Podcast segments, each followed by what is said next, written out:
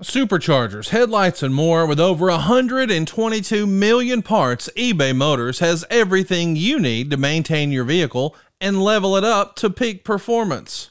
And with eBay Guaranteed Fit, your part is guaranteed to fit your ride every time or your money back. Stay on your A game with all the parts you need at the prices you want. It's easy to bring home huge wins. Keep your ride or die alive at ebaymotors.com. Eligible items only. Exclusions apply. See ebaymotors.com. Hey, hey, it's Conrad Thompson, and you're listening to 83 Weeks with Eric Bischoff. Eric, what's going on, man? How are you? I am fired up. I'm ready. I've done my homework. I've I've had about a quart and a half of my special yerba mate tea.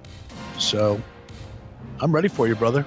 Bring it. Well, I'll tell you what, we brought it last week. I really enjoyed our uncensored 1997 episode. I couldn't believe it won the poll, really. I thought for sure that 95 would, or certainly 96. Neither did, though, although we are going to get you uncensored 95 today and uncensored 96 next week.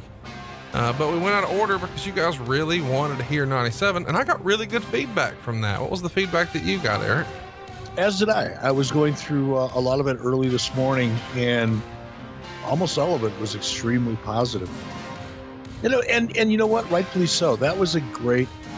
I hate to say the word great because it means different things to different people, but I think the way I look at things, the way I measure quality, um, I think that pay per view, while it wasn't the most standout pay per view WCW ever did, and there weren't you know any big memorable moments on it, I think top to bottom, and I may have said this last week, I think it may be one of the better pay per views we produced.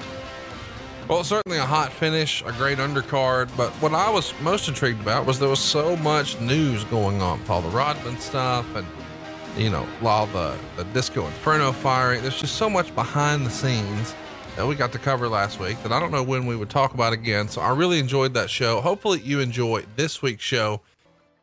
But what you won't love is Uncensored 95. What a piece of shit pay per view this was. I disagree, and I'm gonna I'm gonna start this thing off arguing with you about that immediately. Now, by today's standards, by what we've become accustomed to over the last 20 now four years, yeah, it's it's goofy in many respects. It's corny, it's sloppy you know, I look at the television production, in this case, a pay per view production, but you know what I mean from a production value point of view. The graphics are old, the packages are, are something that you could probably produce a, a, better quality product on your iPhone right now if you were 12. So there's a lot of things about it that really make it stand out um, as such a departure from what we are used to now, particularly if we think about a great pay per view or even a good pay per view. But let's go back to 1995. Let's keep things in its proper context. Why is that, Conrad? Tell me why we want to keep things in its proper context. Context is king. You're fucking right. It is. So in this in the spirit of context, let's go back and look at what WWF was doing. Their cornball, goofy, lame shit that was burying them in terms of business and of course, we did a lot of goofy stuff. We've talked about that in the past, and we're going to see some of it, and we're going to talk about some of it on this pay per view. And by the way, I really want to encourage people. You're going to be really sorry, Conrad, that I'm on my third quart of yerba mate tea, but I want to really encourage people when we give them a heads up about a pay per view like we're about to break down, and we're going to break this thing down into little tiny bits and pieces. But really, I encourage people to go back if you have the WWE network, great. If you don't, you should get it. Go back and take a look at this pay per view. And I'm going to give you some time codes. I'm going to give you some very specific specific things here in, in, in the course of breaking this down. But if you go back, look at this pay per view, put it in the context of 1995, the style of wrestling, the type of characters, the production values, and all that, and then compare it to what was the standard, actually the gold standard, which was still the WWF in 1995, I just don't think this pay per view is that bad.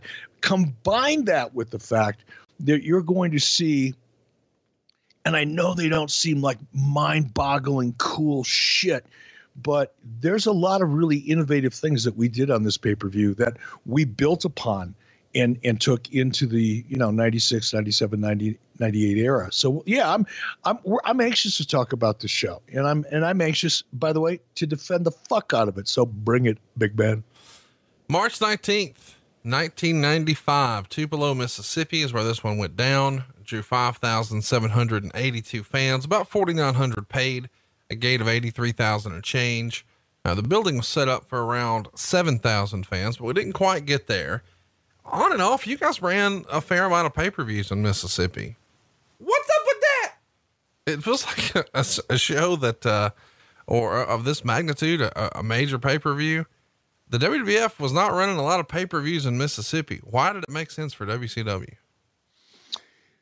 Again, you know, we go back in time. If, if we want to visit this timeline in 1995, you know, WCW, although we had brought in Hogan, we had brought in uh, Savage, we were doing different things and, and growing. We had the confidence of Turner executives for the first time in WCW's history, by the way, as as a part of Turner. So there was a lot of positive things, but we were we were still very much in a cost saving mode wherever and whenever we could.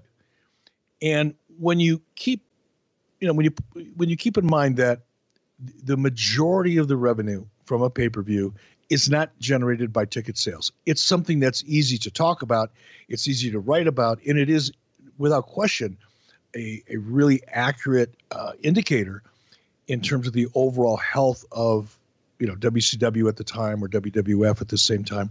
So it's certainly something to consider.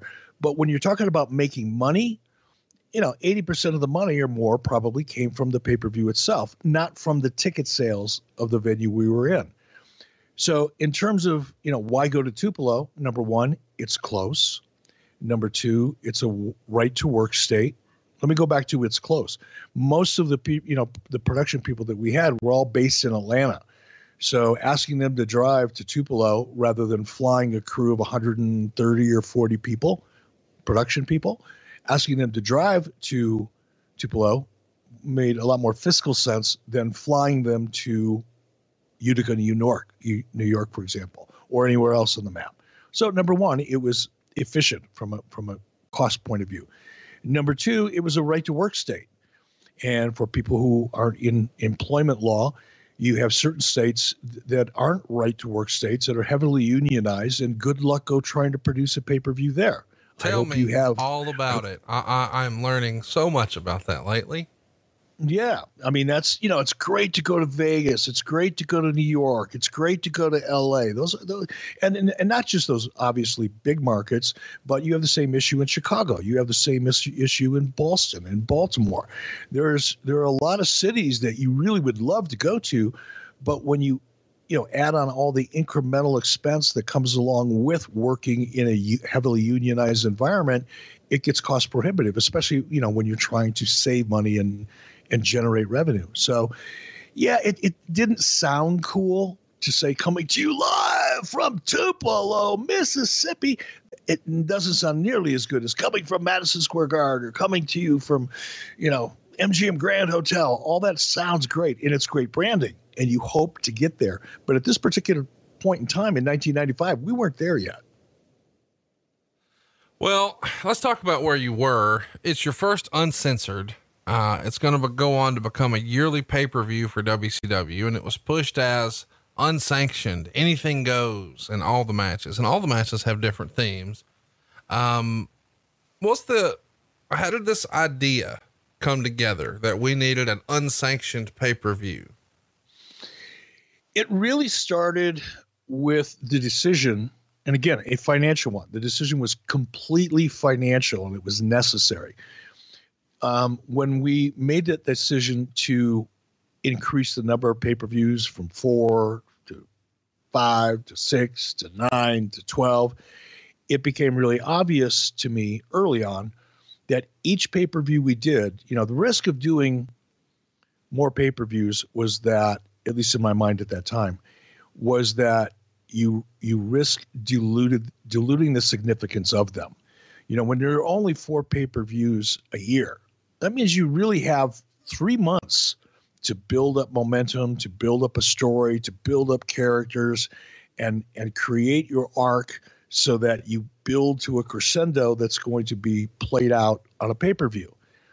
That that formula was really really easy. In fact, I could do that I could probably write that kind of television now in about 6 or 8 hours a week. That would be really easy to do. But as you increase increase the number of pay-per-views, they become less significant.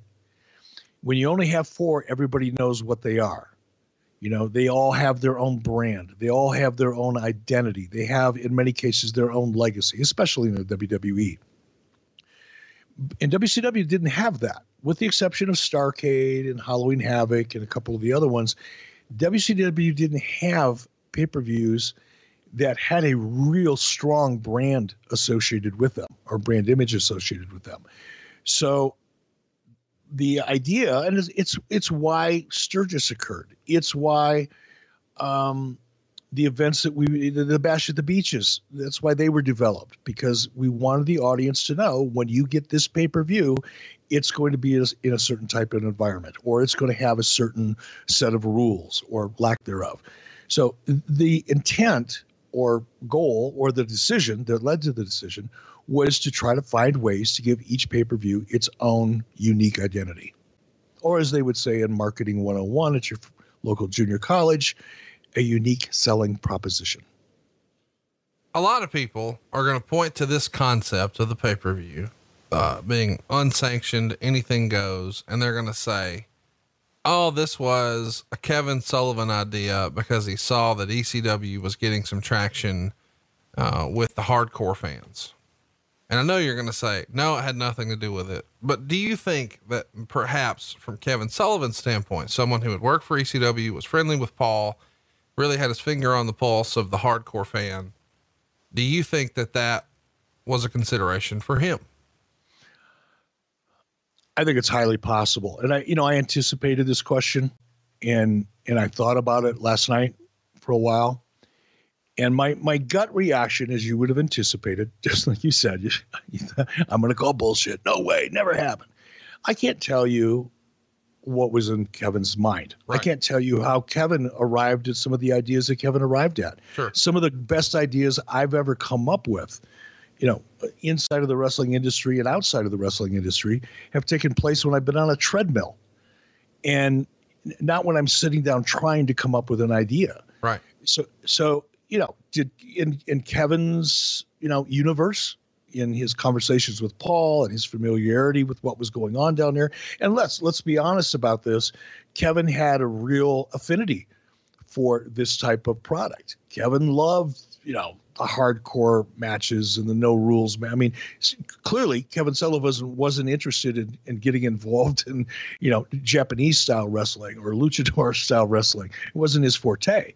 Kevin's background, his instincts, his experience, positive experience, was all probably influenced tremendously by characters and matches and people that he knew that liked that hardcore style because that was his style.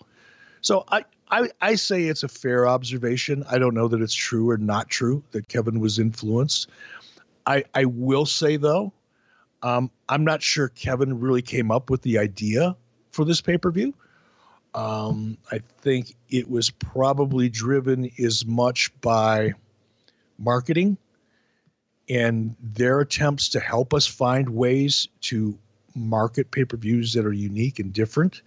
Um, I, it wasn't like there was one person, whether it was Kevin or me or anybody else, sitting in the throne saying, This is what we're going to do on March 19th in Tupelo, Mississippi. It was, again, probably half a dozen different people involved before we finally arrived at this. But I can assure you and the listeners, and look, some of them are going to believe me and some of them are not. I don't really give two shits.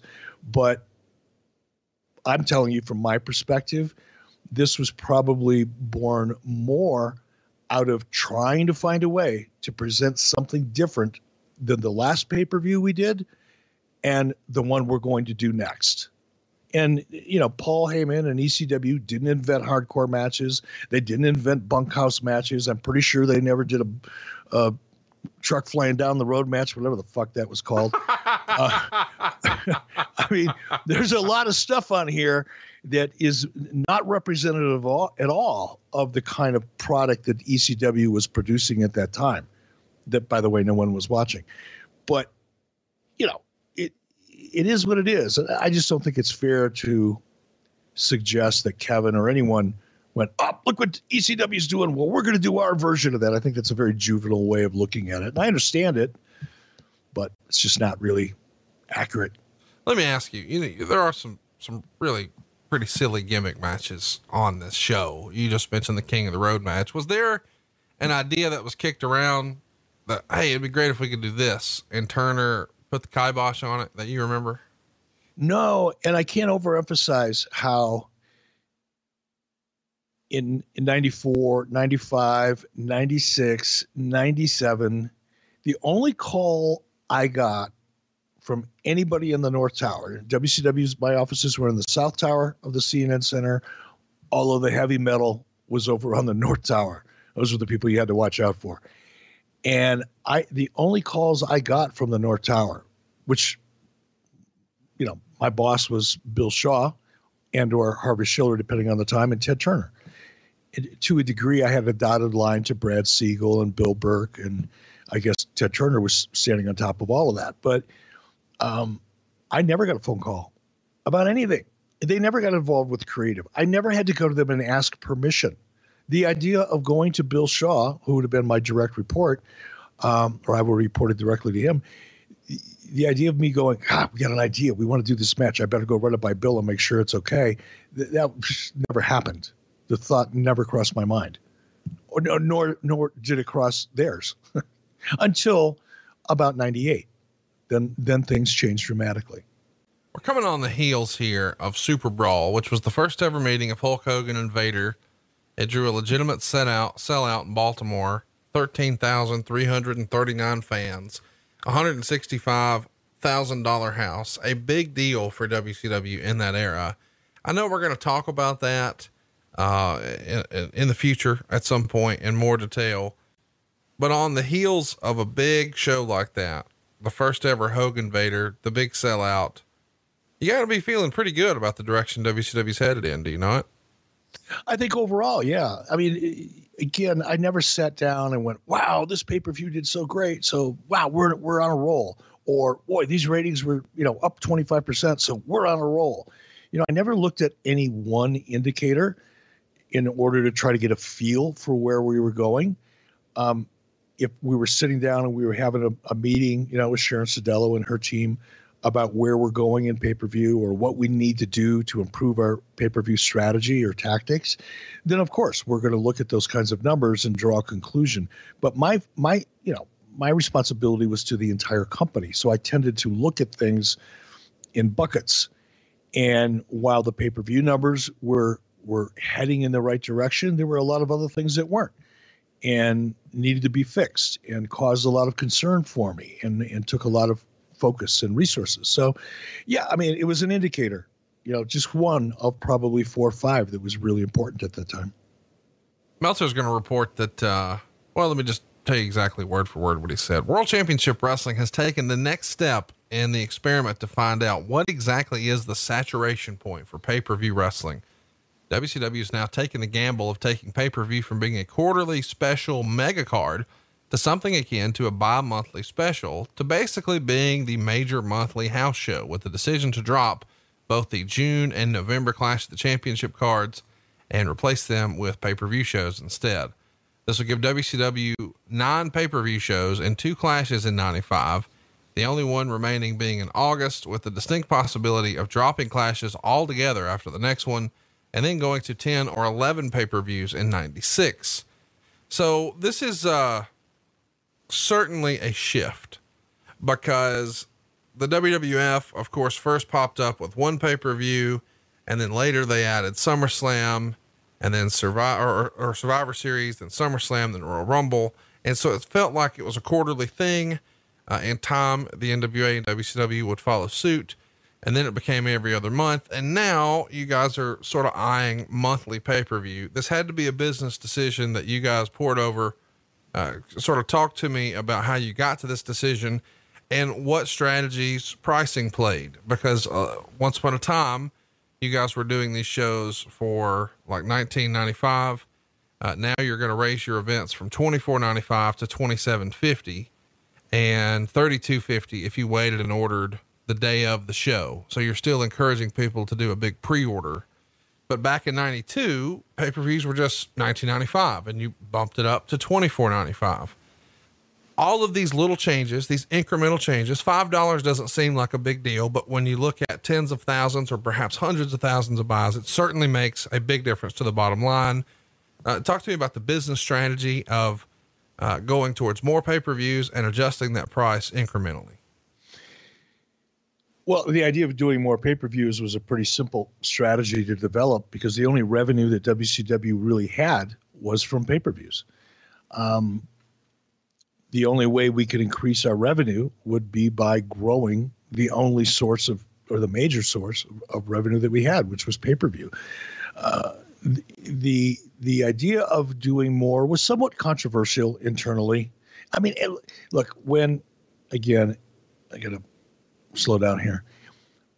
Ninety four, when I introduced the idea of doing things at Disney, with the exception of Dusty Rhodes and one or two other people, everybody in that company hated the idea. To, to one degree, or let me say, disliked the idea to one degree or another because it was a radical departure. It required a complete change in the way we did everything. And human beings, as a rule, fucking hate change. Right. I mean, if if, if I if, if I called you on the phone and said, Conrad, I'll from now on, when you get up in the morning and, and you put on your slippers, you have to, no matter what, put your left one on first. Well, that's going to be fine if that's what you normally do. But if you grew up your entire life putting your right slipper on first, you're going to hate it. You're going to resist it. You're going to get frustrated with it. You're going ah, fuck it, I want to do it. That's human nature. And within Turner Broadcasting, you know, keep in mind, I've got you know, probably 40, 45 people at that time, you know, working directly for WCW in the production and post production area. In addition to that, we've got probably another 40 to 50, depending on the type of event, of freelancers that we had been using for a long, long time. And while they're freelancers and they, they don't they're not employees and they don't get to vote on shit, they certainly have influence. Right. And and have input. So anytime you make drastic changes to anything, you're especially when you've got a lot of people involved, you're going to have a lot of resistance. You have to expect it, and I did. I had re, re, a lot of resistance with Disney on in in terms of increasing the paper number of pay per views. You know, I had Don Edwards, who at the, and Bill Bush, who at that time were kind of overseeing finance. Dick Cheatham uh, was the liaison we had with Turner Finance. Uh, he didn't work for WCW, but he was close to us. Uh, they were all for it because they're just looking at numbers. But the people on the ground, they're actually doing the work, you know, they didn't think it was a good idea because no one had ever done that before. It's not how it's done. It's not what Vince McMahon does. You know, not a, not in a Vince voice, but you know, why would we do something so radically different than Vince McMahon and the WWF when they're they're so far out in front? We should be doing exactly what they're doing instead of doing something different. That was the general mindset of most of the people in WCW and Turner to, to a degree at that time. So there was some. Sharon Sadello, I think, was probably, and I don't want to say she was negative because that wouldn't be fair to her or, or the story, but she was very, very cautious about it. She was afraid, concerned, better word, that it would somehow diminish WCW's already pretty fragile status with our pay per view providers, Dish, DirecTV primarily. Um, because if there would have been a downturn as a result of increasing the numbers, going back to what I said earlier, you know, our concern was that we might dilute the value of these pay per views or the perceived value of them by having more of them. Um, if there would have been a downturn as a result of that, Sharon would have had to overcome that challenge. Naturally, she wouldn't. She would rather avoid that. It was a risk, sure, but it was a calculated one, and and she was on board. Once we said that we're going to take the risk, then she went to work and did did the job. Uh, in terms of price point, that was obviously we wanted to raise the price, but we wouldn't have done so without a lot of consultation with our pay per view providers. Because at the end of the equation, they're the ones that have to market it to their clients, and they know their clients better than WCW does. Keep it or did. Keep in mind, WCW didn't have a direct, you know, producer to consumer relationship. We had to go through the middleman, which was DirecTV, which is why, by the way, this is completely off the fucking t- topic, but this is why I am not overly excited about TV as a necessary item in, in the wrestling model anymore because increasingly TV is becoming nothing but a middleman. Just the way DirecTV has been for decades and is slowly losing and diminishing its value in the marketplace to the consumer because there's so many other ways to get the product now. But at that time, there wasn't. We had no options. You're either in bed with DirecTV and Dish and you're in a favorable relationship with them, or 80% of your business is going to suffer if you're not. So it was a very important relationship, and we increased the price commensurate with their input and, and you know, a lot of the um, decision making processes on their end. They're the ones that told us what they thought we could get away with without adversely affecting the product. Did you have a certain number you were trying to hit? You know, you talked about we're trying to do more revenue, and really the only way to do that is to do more pay per views. I think another way of saying that would be hey, maybe we could sell more pay per views, keep the same number, but sell more. Clearly, that was, you know, a different strategy, but you probably, I think this is fair to say, realized there is a, a certain amount of devout hardcore wrestling fans who will purchase more. And maybe it made more sense to squeeze more money out of those handful as opposed to hope that you could go attract newer. Meaning, if you already have a paying customer, upselling a little more might be easier than going and acquiring a new customer completely. Fair to say?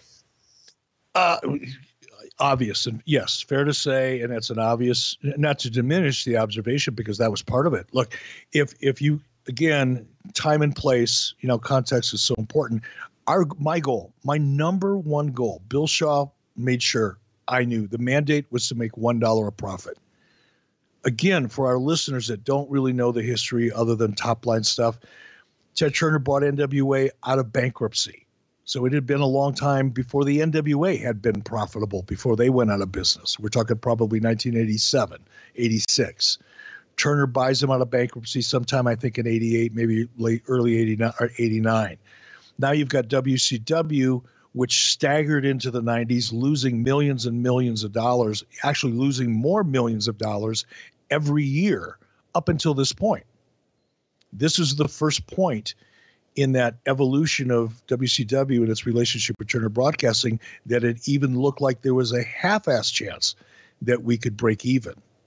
So the goal was not how do we grow this business over the next 10 years or 5 years? And I, by by the way, as a result of what I, I've I learned at that time and and subsequently, you need to have a 10-year plan, a 5-year plan, and a 3-year plan, and a 1-year plan but at that time, we weren't concerned about 10 years or five years or three years. The pressure was on us to break even this year. And if we don't do it this year, next year.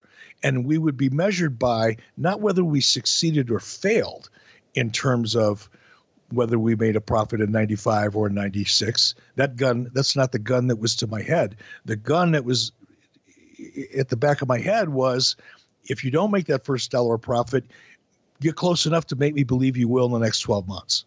So there was no long term thinking. And in the short term, if I needed to make an extra $6 million to make up, you know, the deficit, you know, incurred by all of the expenses we had, then the quickest and really the only way to do not the quickest, the only way to do it would have been by increasing the number of pay-per-views. Otherwise, trying to, you know, if you look at a successful pay-per-view in this case, let's say it made two and a half million dollars and let's say you know we could incrementally you know increase that buy rate by 10% every time we did a pay-per-view. Well if you're only doing six pay-per-views and you're only picking up a couple hundred grand every time you, you go it's going to take you a year or more to make as much money as you could off one pay-per-view. So there you know, growing incrementally or by engaging in another strategy just really wasn't an option. We only had one if we wanted to survive, and that was to increase the number of pay per views. Let's talk a little bit about something else you're starting around this same time. The rumors are swirling in the Observer that you're about to start a cruiserweight title tournament. And allegedly, this has been talked about for quite a while. And of course, that brings up names of who could be participants. Sabu, Benoit, Dean Malenko, Too Cold Scorpio are all names that are floating around. Uh, talk to me about the advent of the cruiserweight division because this is something that really became a hallmark for WCW and Nitro is given a lot of credit for. Uh, but it wasn't quite ready here in early 95, but at least you had eyes on it and we know that it's coming. What can you tell us about the big push for the cruiserweights? All of that was influenced by the time that I was spending in Japan. And again, at this particular time in 94, here at 95, in March of 95, um, that, you know, we're talking about uncensored, this pay per view. The very next month, I went to uh, Tokyo for a WCW event, and then jumped on a plane and went to North Korea with Antonio Inoki and you know the entire New Japan roster. So the the Japanese influence on me at this particular time was very strong. You know, Too Cold Scorpio, uh, New Japan, Benoit, Guerrero, Malenko, New Japan. So many of the guys that you know, at least in my mind, that represented a great cruiserweight tournament because the division wasn't really a, a, a, a, firm thought in my head at this point, just the tournament. But those were all guys that I was aware of through my relationship and association with New Japan Pro Wrestling. Was there anybody that you recall being an advocate for or against a cruiserweight division? I know that seems silly in hindsight, but you know, back in the day, we heard lots of rumor and innuendo that guys would sort of mock the size of the competitors and say, oh, it's not cruiser height. Why are all these guys vanilla midgets and blah, blah, blah. And we'll talk about that later. But when you're first talking about it with people in the office or whoever your confidants are at the time, whether it's Kevin Sullivan or Terry Taylor or Gagne or whoever, you would have these type of discussions and hypotheticals and what if brainstorming sessions. Is anybody sort of, uh, I don't know about that because predominantly what had been pushed in the United States were these big hulking 300 pounders, right? Yeah, and we're going to talk a lot about that as we break each one of these these matches down. I mean, that was the late 80s, early 90s creative era. If you look at what WWF was doing, again, in March of 1995, it was the big hulking, you know, larger than life, fairly animated, if not over the top animated characters we're seeing, you know, e- even though a lot of the people that we're going to see on this show, not a lot, but many of them, you know, like John Tenta, for example, Avalanche. I mean, at this point in 95, he was probably three years past his expiration date, but only three years. That's 36 months. You know, had had this match occurred, the match that we're going to talk about here with Randy Savage, had it occurred three years earlier, four years earlier, um, people would have looked at it much differently than they did even in 1995. So this this pay per view, and one of the reasons I'm excited about it, I'm not too worried about getting my ass kicked by you, is because while it may not be the highest quality pay per view we ever did, and that's a stretch, uh, it also isn't as bad as you well one might think it is when you look at it for what it was. We're really on the tipping point here of what became really uh, the next evolution of the presentation of wrestling that we're still seeing today. This was the beginning of that revolution. And I'm not saying we were doing it exclusively, other people were as well. But what's represented here, I think, is that, you know, this is the tipping point. This is where things really started to change. This is where guys like, you know, Earthquake or John Tenta, Avalanche, um, started becoming obsolete. This is where that bigger man, and there's several of them on this on the show. They just that big lumbering style. Um, it was fading, and and we're seeing that here. I guess it's worth mentioning here that uh, you would wind up signing Chris Benoit and Dean Malenko a few months after the show. Uh, Sabu, of course, uh, had a couple of matches in '95 as well. Uh, so you were certainly embracing that era for sure.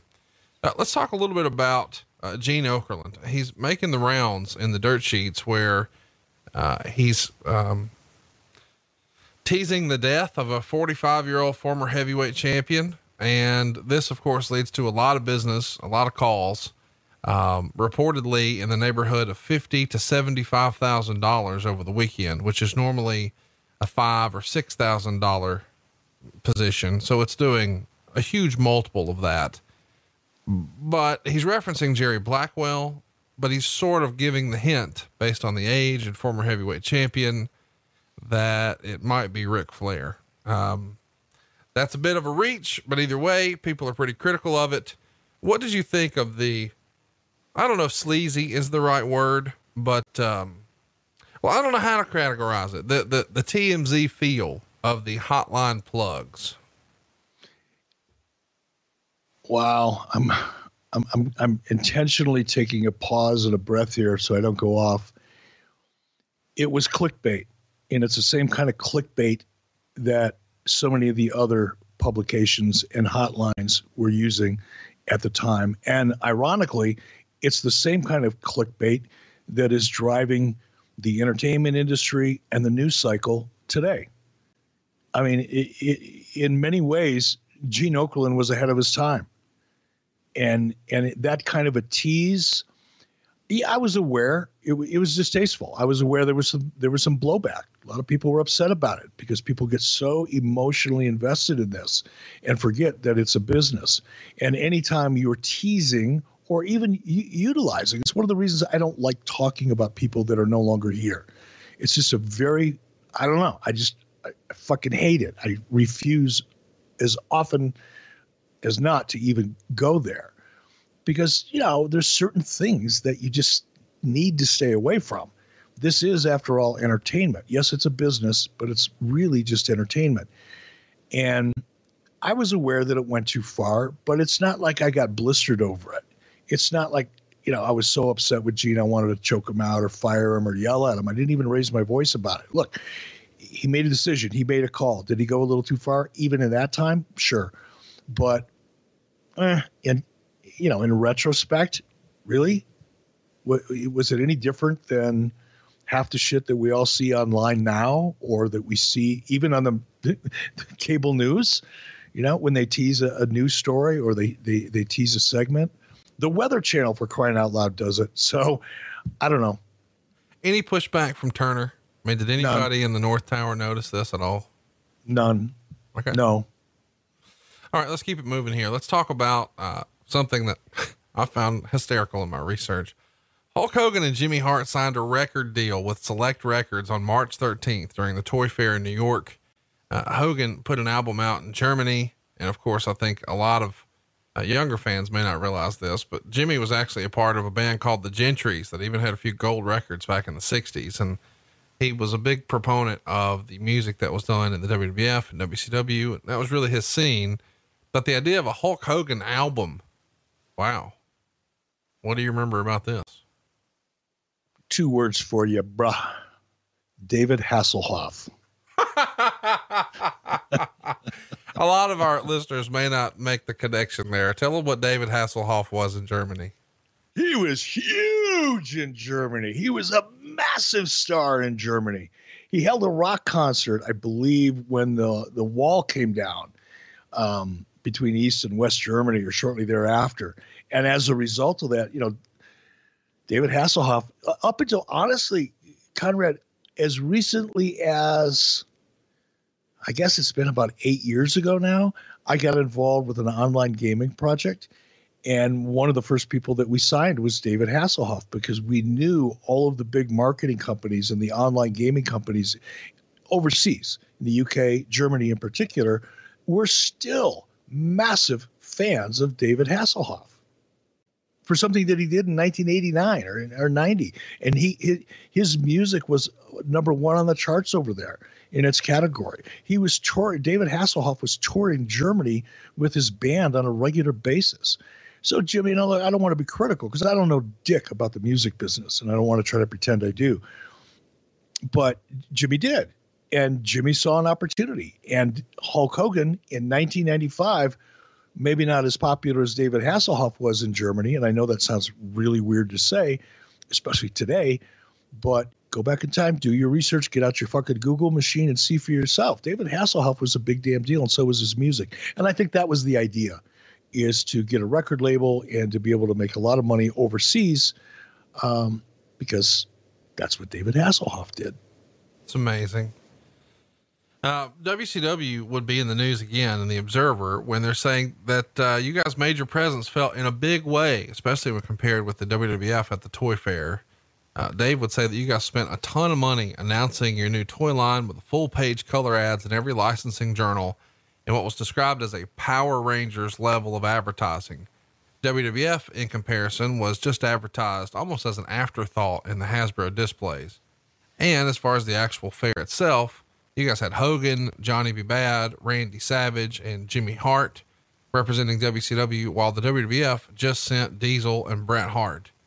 And uh, Meltzer would say the big thing they were pushing were styrofoam heads called hero heads of Hogan and Sting. And the WCW reps claimed that unlike the WWF, the WCW wrestlers were going to use their gimmicks in matches. And WCW reps were telling people to come over and meet real wrestlers as a knock on the WWF. Uh, their reps for uh, the foreign markets were, um, quote, in our country, the WWF has gone down and everyone knows WCW is number one pointing to Hogan and Savage with the group as proof that everyone is now leaving the WWF because it's a sinking ship. And that's getting a lot of attention from people like Toys R Us and whatnot. And this is a, a, part of the business that we don't really talk about a lot on the show. And I'm glad we get to dig into it with you here because you're really the only guy who's talked about the impact of having a Hulk Hogan on your roster and what that meant relative to ad sales. What did it mean for something like a toy fair like this? Because it feels like a major deal to have Hulk Hogan at one of these. Well, it, was a major deal. And again, for listeners, and it's, and I'm glad you brought this up because sometimes in our conversations when we do these podcasts, you assume and I assume we both we both sometimes forget that a lot of listeners don't really understand the the dynamic, the relationship between a a licensee and a licensor. Licensor in this case being WCW, meaning we held the intellectual property rights um, to our characters you know, vis-a-vis our contracts. We would then enter into an agreement with a toy company, in this case THQ, where we would assign those trademarks for their products. THQ picked the products or whoever our toy licensee was. Sometimes we had different toy licensees for different categories. But the licensees, the people who paid us the money and the royalties to manufacture and distribute product into the retail marketplace, they made the decisions on what the products were and the price points of those products. They spent the money marketing and promoting a toy fair, not WCW. Now, WCW would have incurred some costs. There might have been even some co op um, advertising involved where we would agree in certain situations to, you know, throw a couple bucks into the bucket, so to speak, more than a couple bucks. But that was rare. For the most part, it was the licensees because that's their business. Our business was to control the marks and create a demand for them. Their job was to make the decisions regarding the types of products, how they're distributed, and promoting them to their customers, which is, you know, the retail side of the off. equation. I don't mean to cut you off, but you said control the marks and create demand for them. You mean trademarks, not in the wrestling sense. oh yes, I'm sorry. When I re, when I I don't usually use the word mark as it relates to wrestling fans. Yes, when I say marks, uh, generally I mean trademarks. I, I didn't mean that to be ugly. I just know a lot of times. No, no, no, no. Yeah. I, listen, that that happens. You know, you and I now have talked. You know, we've probably spent almost 200 hours talking about wrestling stuff, and we end up having our own shorthand. But sometimes people listening don't have that same shorthand, so I appreciate that. So it's a big deal that uh, that you're there, and I guess behind the scenes, um, you should know that here in early '95, the the WWF is is sort of sucking hind teat, and Vince McMahon in particular feels threatened at this particular event because of how dominant you guys were. And Bruce has talked about that on his show. Uh, let's talk about the the action figure deal for a minute. Let's double down. Let's pretend like we're Zack Ryder and Kurt Hawkins today. You guys had a, uh, a line of figures with Galoob in 1990. I think that was really uh, the first set of WCW figures, at least that I remember. Uh, and then you go years without them, and then they pop back up with a, a new manufacturer. Um, what was the, the relationship as far as you knew it when you first came into power at WCW with the action figure market? We had none. Again, you know, the, the WCW brand in terms of licensing was non-existent. A couple people tried, couple couple licensees, you know, jumped in and gave it a whirl, but they were all unsuccessful. And you know, you can only you can only have so many negative experiences in the marketplace before the word gets out and you're kind of dead in the water. And I think while a couple people, Galoob included, tried to go out into the marketplace because they didn't really understand wrestling, they didn't really understand the disparate relationship between WWF at the time and WCW. So they went, oh, it's wrestling. Great. Everybody's buying wrestling. Let's do that. And then they get into it and they fall flat on their face and, you know, they find out too late why.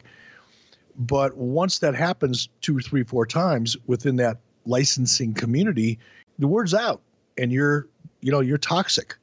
And it took us a long time. It took WCW a long time to get over that toxicity and that reputation in the marketplace. So there was, if there was any licensing in place when I took over, uh, finally took over, I think probably in 96 is when I became president and I actually oversaw marketing because even at this time, in March of 1995, Bob Dhue was still the vice president, executive vice president, and he oversaw marketing in terms of a direct report and made all the decisions there. Not me, I was very, very rarely involved in it, but it was weak at best. Man, that's so fascinating to hear you talk about because one of the things I think people overlook, and I know this just feels like a Hulk Hogan love fest today, but from a, a salesmanship standpoint, if you know when you're going to make your pitch, uh, that you're going to hear because you've heard multiple times, well, we tried that before. Well, you know, we're interested, but you know, we saw that Galoob deal didn't work out. Why would that be any different from us? Especially when you're saying, at the time, people thought, oh, well, we can't get the WWF, but look, this is wrestling. This will work. And then when it doesn't work out, you need a way once you've, you know, for, to use a wrestling phase, killed the town. You need a way to overcome that objection. And the way to overcome that objection is to plant your flag in Hulk Hogan, is it not? And To say, well, hang on now. That was then. This is now. Now we've got Hulk Hogan. So whereas maybe before, you know, the perception in the marketplace may have, may have been that we were number two we've got Hulk Hogan. So clearly, when we've got the biggest names, when those wrestling fans go to the, the Toys R Us or the Walmart or wherever, and they go down that aisle where the action figures are, they're going to be looking for the Hulk Hogan doll. And now you can make that doll, right? Absolutely right. And Conrad, this is why, and I'm learning to control myself a little bit more as you and I finally are doing more and more and more of these. It hasn't even been a year yet. But in the beginning, you know, when I'd get so hot and react so strongly and emotionally about some of the things that you know whatever online newsletter person would write it's because they didn't understand they didn't understand they didn't really understand the business. They couldn't possibly have understood the the tactics and the strategy. They didn't have to face the same types of challenges they, and and they've never really for the most part any of them have ever experienced the types of business decisions that we had to make in order to grow the business. And we've covered this so many times but you know there was so much heat on me for bringing in Hulk Hogan from you know, Dave Meltzer, Wade Keller, everybody across the board. The audience themselves, you know, while many of them were excited, we know, Hulk knows that when he first came over, once the big splash was over, the audience was always already a little tired of the red and yellow thing. But not the people in New York. Right. You know, not people in the in the licensing business, not people in the pay-per-view business, you know, not the people that, not promoters overseas that we desperately needed to try to negotiate favorable deals with. They were all really excited about Hogan and Savage. And as a result of their excitement, we grew some really big deals, both in terms of international tours, but more importantly, to licensing and merchandising. You know, fast forward now from this point to, I don't know, 24 to 36 months, I've got a $10 million advance in my hand from EA Sports. Actually, it was 8 million. But it's not going to happen overnight. You've got to work your way to get there. And while the decision from a dirt sheet writer, Dave Meltzer point of view, not to pick on Dave because everybody else felt the same way, from their perspective, oh man, he's just rehashing WWE stuff. Uh huh, I am. And guess what? I've got an $8 million check in my hand as a result of it, and you don't. And in the meantime, we were able to grow the product and we were able to grow. it. So when, when you analyze any one decision in a vacuum, and whether that was a good idea or a bad idea in the moment, without knowing how it's going to play itself out, it's really easy to be critical of it because you don't know you don't know what's going on behind the scenes and really bringing in Hogan, bringing in Savage. Wow, it didn't turn the numbers around overnight and it didn't turn our pay per view numbers around overnight, which is a very childish way of looking at business anyway. While it, they didn't do that, they did turn around our licensing opportunities. Let's keep it going here. Um, Meltzer right. Eric Bischoff was scheduled to meet with the head of K1, so I guess that organization will be involved in the planned pay per view called WMAF, which is for the World Martial Arts Federation, which they are planning on June 4th in Tokyo. Word is that Rickson Gracie wanted 150 grand for the show, and they thought the price was too high. What do you, what can you tell us about meeting with uh, K1? I actually became pretty good friends with uh, his name is Ishii Kancho. Um, as a matter of fact, Sonny and I were going to try to look him up when we were in Japan last, but we ran out of time. Uh, Ishii had uh, he created the K1 tournament, uh, invited me over to to see it. I went over and saw it. And Then he invited me to come over and actually do color and play by play with Bruce Lee's daughter. Her name was Shannon, and you guessed it, I was doing play by play and doing it with Shannon with Bruce Lee's daughter. So I, I, developed a really good relationship with him, and there was no, you know, it wasn't like we were going to try to do anything, you know, jointly between WCW and and K1, because I was already doing business with New Japan, and there was no interest in a you know Japanese trifecta. You know, K1 was a straight up legitimate you know kickboxing event, and at that time New Japan was you know New Japan Pro Wrestling, and we, they weren't trying to mix. And I certainly wouldn't have gone over to Japan and brought my brand to what could be perceived as a to a, as a, as a competitor to to New Japan. So I was just there strictly because I was a, a fan of martial arts and was interested in K1. I developed a really good relationship with Ishii Kancho and ended up actually doing play by play for him. Well, things you learn. Didn't know any of that. Uh, of course, um, I guess we should mention the uh, WWF is getting a lot of coverage on the other channel because their pay per view this March is WrestleMania 11. And they've signed Lawrence Taylor to wrestle Bam Bam Bigelow. Of course, Lawrence Taylor is going to get a bunch of coverage for them. Fast forward two years, and in March of 97, you guys would do this with Dennis Rodman and Uncensored. Not necessarily that he wrestles, but still, it's a mainstream celebrity on pay per view. Uh, what did you think when you saw that they had landed Lawrence Taylor on the other side? I, I didn't really think much of it. I mean, and, and not to not to diminish it. I mean, again, I think the the assumption and the narrative that probably created the assumption is that I was constantly, you know, talking about, thinking about, watching, wondering, worrying about what WWF was doing. I wasn't.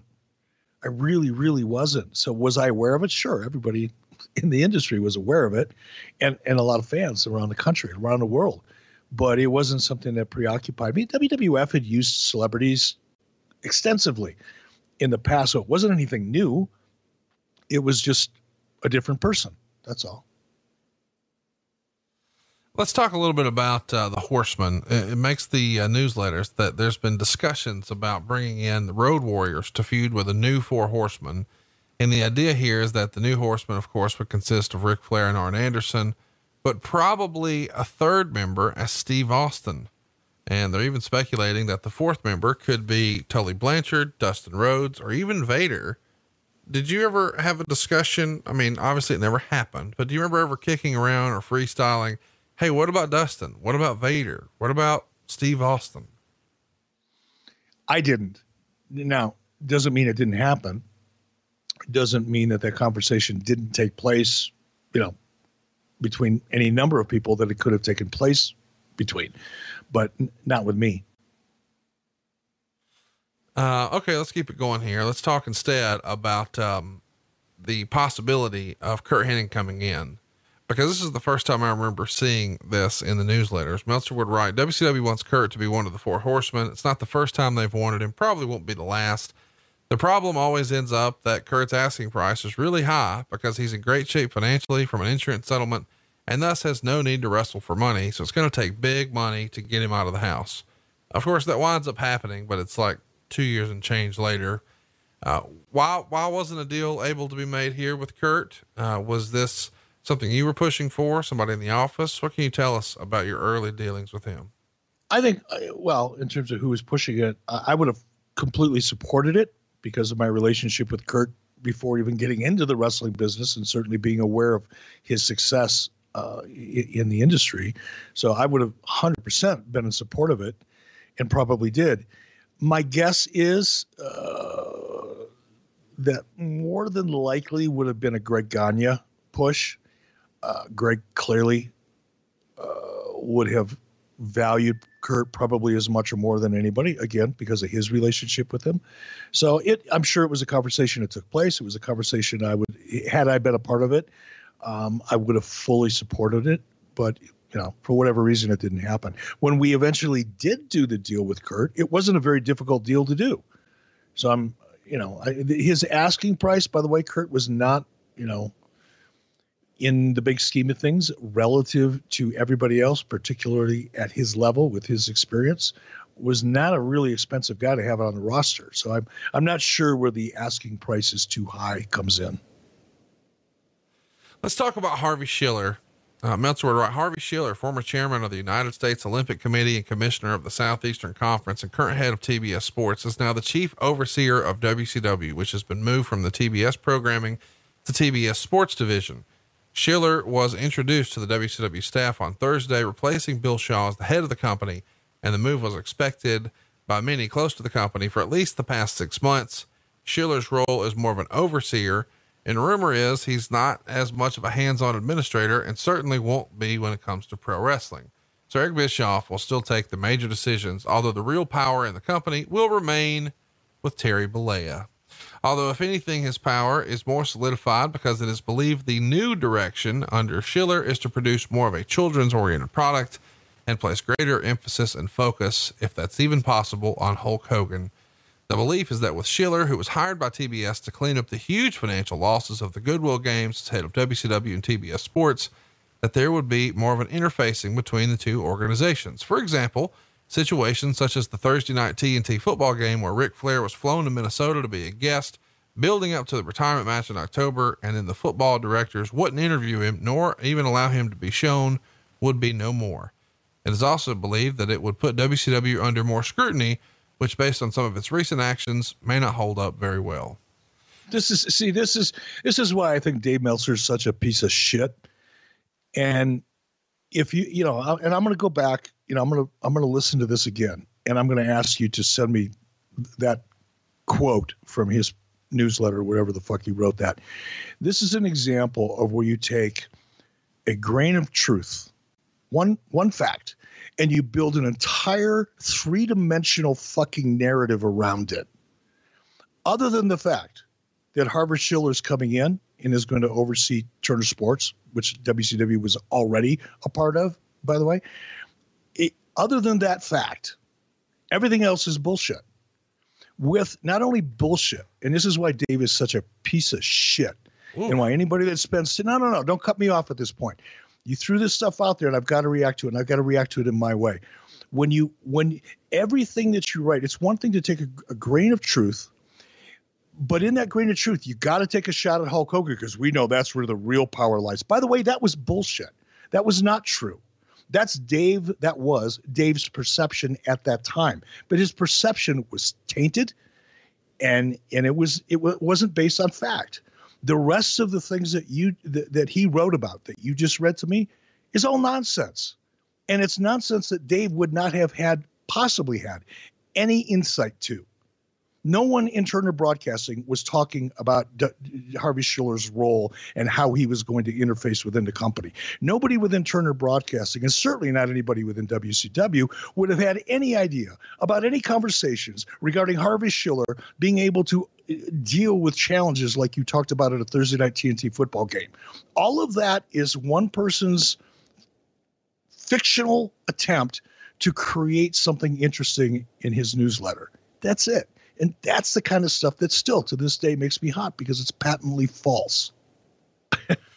let's uh, let's get to the pay per view, man. We're finally here, uncensored, 1995. Uh, the show opens up with uh, live main event matches where we would see Alex Wright pin Mark Starr with a crossbody off the top rope in just under three minutes.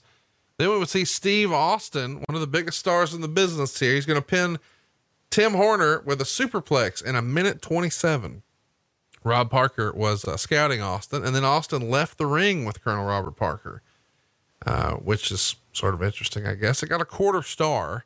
I do find it interesting here because here we are, not too terribly long before Austin becomes a major star for the competition. And here you guys are putting in with Colonel Robert Parker, and he's working on the pre show. Now, chat me up about why Colonel Robert Parker and Steve Austin made sense to you.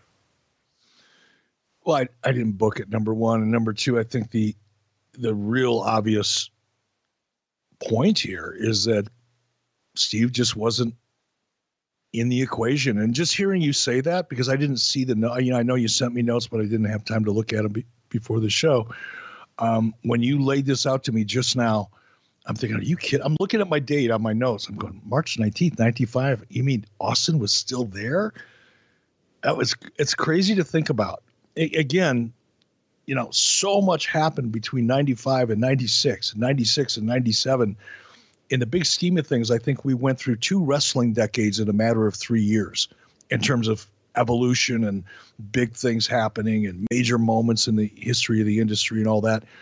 And it's just hard to imagine Steve Austin being on a warm up, an opening act, if you will, and especially since he's you know becomes such a great talker. People will always think Steve think of Steve Austin as being one of the best there is on a mic, and deservedly so. And here we are in 1995, and we hadn't tapped into that yet. And by the way, neither had he. So neither one of us had figured it out. Next up, we've got Marcus Bagwell teaming with the Patriot, and they beat Dick Slater and Bunkhouse Buck in nine minutes and 34 seconds.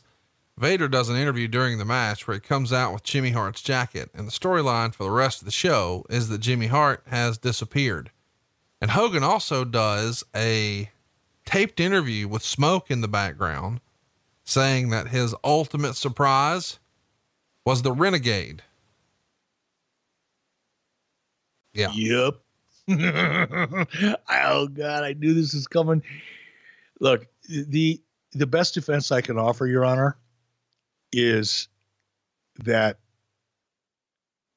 some of the people involved in the creative process were still suffering from a massive 19 early 90s 90s hangover and they're still a little bit they were still a little buzzed. Because this this was so even for a guy that it's easy for me to put this in context and i live in this yeah but this was going on over here and that was going on over there and this is you know from a creative point of view our frame of reference at this time in 1995 was still heavily influenced by what worked for the competition in 92, 93, 94, 91, whatever, you know, early 90s.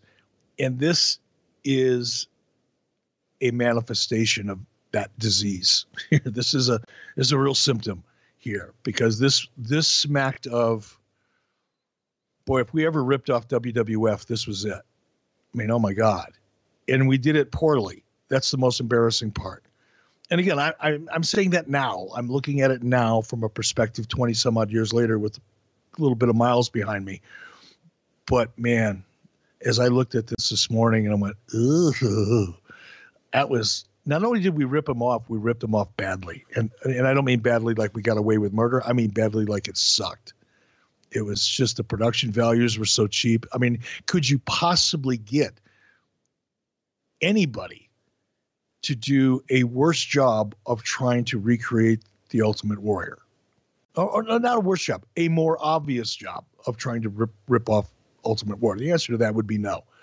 And for Hulk to use him the way he did, even the you know the face paint was so. I mean, just oh my god, it was horrible. Did you try to get the real Ultimate Warrior and the money just couldn't be worked out? No, it was never a discussion. Oh my god, that makes it way worse to me. Yeah, I mean, Warrior had a pretty uh, combustible history at that time. You know, nobody really had a lot of confidence in Warrior at that time. So it wasn't like we tried or we wanted to or not, anybody was really excited about having a conversation. I'm not saying this to be a dick. What changed about his perception in the business from 95 to 98? Where you don't get it done here, you do get it done in three years. So what changed? I think the conversation I had with him, again, you know, my first of all, Warrior never reached out to us, right. and nobody on our side of the equation was motivated or incentivized to reach out to him. It wasn't a need. It wasn't something that we felt really would benefit us, particularly with the type of reputation that Warrior had at that time. I mean, I think the consensus, and I think if you've talked to any number of people that worked with Warrior back then, um, would all pretty much agree that he was just a basket case. He was just too difficult to work with. So it's not like anybody was saying crazy, but let's go talk to him and see. It was, ah, uh, we don't need to work with him. Don't want to work with him. It's never going to work out. And he conversely never reached out and talked to us. Now that did change. You know, I did end up flying to to Phoenix and having dinner with Warrior uh, whenever it was when I brought him in. And my impression of him was that he wasn't crazy and he wouldn't be difficult to work with. I mean, I knew he was intense. Don't get me wrong. He wasn't your average, you know, even wrestler. You know, wrestler. If you if you think about business people, generally speaking, and you have conversations with you know you don't think about wrestlers as business people they're characters most of them are very over the top characters even in their their personal lives many of them are some of them aren't but you know warrior was but when I sat down and talked to him at dinner, I knew he was intense, extremely intense, but not to the point where I didn't think I could work with him. In fact, I kind of dug it, to be honest. He was so far out there. I remember that first meeting I had with him in Phoenix. We were sitting outside. It was, I don't remember what it was, what time of year it was. It's always nice in Phoenix unless it's summertime. But we were sitting outside and having a a great dinner, and you know, Warrior didn't drink, and I, am not sure I had a cocktail that, that night or not. It was early in the evening, and we had just sat down, and he came and he had a, a stack of notes. I mean, he looked like a lawyer going to a deposition, and sat down at the table, and these are just all the notes that he had. I know we're not talking about Warrior at this point, but it's part of the story. He uh, he had a stack. I'm I'm not exaggerating. It was about eight inches high, or more and it was all these just handwritten notes, drawings, ideas for comic books, ideas for movies, ideas for wrestling angles, ideas for little warriors and kids shows. I mean, that was overwhelming, you know, to me because he would he'd start talking. I know I talk a lot sometimes and I ramble, and I try not to, but this guy made me look like a monk. I think I just sat there and nodded for four hours. Oh, that makes me happy. Um, why did, why does that make you happy? It just does because I, I, the Ultimate Warrior is one of my favorite wrestlers as a kid, and I even had an Ultimate Warrior themed birthday cake as a kid. I mean, he was my in 1990. It was him and Hulk Hogan, and and nobody else mattered. And so whenever I get to hear good or bad stories about the Ultimate Warrior, it's just uh, another feather in the cap. I, you know, I know this is not again not. I know we want to shift gears here and get back to the pay per view, but I really liked Jim Warrior. Sorry, Jim. I liked Warrior. I didn't. He was. He ultimately it didn't work out, but it didn't work out because he was uncooperative or unprofessional. It just didn't work out, and sometimes that happens. But his, if I meet somebody that had half as much passion and intensity and thoughtfulness. When I mean thoughtfulness, I mean of his character, of his brand, of the opportunities. If somebody, if I could meet somebody that had half of the imagination that Warrior did when it came to his character, I, I would I would embrace him, whether it was a business deal or a partnership or hire them, whatever, because that kind of passion is what creates amazing characters. And not everybody has it. Some people just they're they're not born with it. They don't see it in their heads, so they can't communicate it. Some people just show up for the money. Some people just show up because they like to be famous. You know, Warrior actually believed in his character in ways that went far beyond anything that most people would even talk about. And I thought that was kind of cool. No argument from me. Uh, Meltzer would write that the ultimate surprise that had originally been teased was supposed to be the Road Warriors, but Hawk wound up being booked in Japan on March 19th. Quote, so the last word we've heard is it'll be Rio with another name as an Ultimate Warrior clone since the original cost too much money. Now we'll pretend the last part of the sentence wasn't there. Do you remember the Road Warriors perhaps being a surprise at the pay per view? Was that maybe the ultimate surprise that was teased? I don't know if it was, you know, intended to be the ultimate surprise, but the challenge with the Road Warriors, because I was friendly with both of them and Animal more than Hawk, but they were constantly being booked in Japan. And that was one of the challenges in working with New Japan is when they use, as they would refer to them as gaijin, which is their word, I guess, for foreigners. I don't know if it translates directly or not.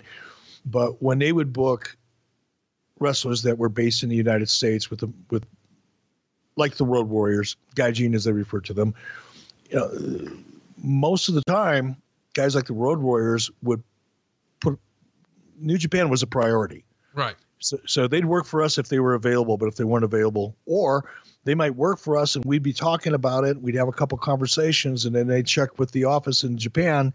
And if the Japanese said, no, we want to use you on a tour, then we're out of luck. Right. But that was, that was just a fact of life. Let's get to the show itself. I've been waiting to talk to you about this match for a long time. Uh, after the silly open and the silly graphics and the silly rundown of all the silly conditions, we get the silliest match in the history of silly WCW shit. It's a pre-taped King of the Road match. Can't believe this is real. There's lots of rumor and innuendo, and we'll talk about all that later. But first, I want to talk about the actual concept of the match, when it was shot, who had the idea, what the fucking guys thought about it. I want to talk about the fallout and all that later. Just for now, let's focus on hey, man, I got an idea. Why don't we put two dudes in the back of a flat 18 wheeler bed, let them just beat the shit out of each other? And then they could just climb and ring a bell, and that's how they win. Let me just start this off because this is going to, I'm only going to say this once, and I'm for the sake of our audience because they're, they're not going to want to hear me say this shit over and over again, and neither are you. I I didn't book this. I'm responsible for it. I was a part of it. I would have approved it. But in terms of who came up with that idea, unless I'm going to lie to you or just make up a story, I can't tell you. I can tell you that when Sullivan came to me and said, Hey, what do you think about this?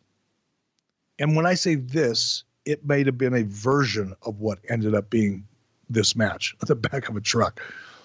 I dug it. And I'm going to tell you something else. Watching it back today, I still dig it because it's different. You can't keep doing the same things over and over and over again and expect a different result. Now, granted, this is kind of an extreme departure from what's normally done, but that was the whole intent and branding effort behind this pay per view. This pay per view was created to present the product in a way that people typically didn't see, hence the name unsanctioned, uncensored. So, yeah, was it wacky and fucking crazy and semi ridiculous? And, and actually, the wrestling inside a moving truck looked pretty bad. But the idea of it, the conceit, if you will, I think was still smart because it was different. And you can't look, you can't just constantly do what everybody else is doing and just try to do it a little bit better with a little bit of talent, put some new flashy graphics on it, and call yourself creative. Sometimes when you're really creative, you take a risk, and sometimes it works out, and sometimes it doesn't. But I don't think this was as bad as the reputation that it has would imply. It's not going to be a hill worth dying on. Um, I don't need to die on it. I've already died a million deaths, motherfucker. I'm l- proof that there's life after death. But it, but I mean, honestly, I know you know the, the, wrestling fans, the internet community, hardcore fans, you know, passionate fans. I don't even like call them hardcore fans because that suggests that they're not thinking clearly. People that are really, really passionate about the product are right when they when they criticize this. I'm not suggesting they shouldn't. I'm just saying, in the context of what this pay per view was, what the goals were, I'm I'm not ashamed that we took a chance. I'm not I'm not embarrassed that we tried something that had never been done before. I'm just not, and I never will be. By the way. Uh, Meltzer would say this was absolutely horrible to watch because of the way it was shot and edited, minus two stars. I agree that the editing and the way it was shot left something to be desired. Um, obviously, the work and the concept were what they were, but the actual execution from a production standpoint. What did you think of that? I think, given the limitations, the technology of the time, you know, we didn't have GoPros, you know, we, we didn't have small little, you know, 12 ounce cameras, you know, that's shot in 4K. I mean, you know, our cameras at that time for this type of a project, you know, probably weighed 100 pounds, 80 pounds. You got a little cameraman in there, you know, everybody trying to film it. You got cars, you know, follow cars alongside of the truck. You got a helicopter. I mean, we did everything we could do given the technology at the time to to shoot something that actually looked live. You know, we could have gone the other way and and shot it like you would shoot a movie, which is an entirely different type of production technique altogether and equipment, by the way. And we we could have shot it like it was a scene in a movie and then the blowback would have been, "Oh, this looks so fake. There's no way they shot it like they're shooting a movie." So, I mean, in order to make it feel like it was really happening, you know, it wasn't taped because that was the goal, clearly. Um, and and make it feel like ENG or electronic news gathering kind of a style. Um, we did the best we could with what we had at the time. I, again, we're going down the road for crying out loud in a truck while they're wrestling. It's crazy. You got to go watch this if you've never seen it. It's worth going out of your way to see. Here's the big news coming out of this, though. WCW on Thursday fired Dustin Rhodes, Blacktop Bully, and the road agent Mike Graham over the King of the Road match, which was broadcast as part of the uncensored pay per view show for use of blood during the match, which is against company policy and a move that has become extremely controversial. In addition, the future of Dusty Rhodes with the company is also questionable at this time. Dusty was scheduled to do the co-hosting duties of the live main event show with Eric Bischoff prior to the pay-per-view show, but was replaced at the last minute by Bobby Heenan, who had to do a four-hour live broadcast and wound up burning out on commentary, repeating much of his material. Dusty was said to be so upset with the situation, believing it was a setup, that the general belief is that he would no longer remain with the company, although that situation wasn't officially resolved as of press time. Um, a lot to cover here. I guess we should say that, uh, well, I'll just keep going. Although purported to be going on live in Tupelo, Mississippi, the match was taped in a rural area near Atlanta on March 14th. According to the story we've heard, Graham, who was the supervisor of the match, not only told the two wrestlers to both juice, which is supposedly strictly forbidden under the company's new policy, but actually brought blades with him for both of them to use. Rhodes is 25 and Bully's 35, and they proceeded to do a 20 minute match with both juicing heavily. And the few who actually were there during the filming claimed it was an excellent match.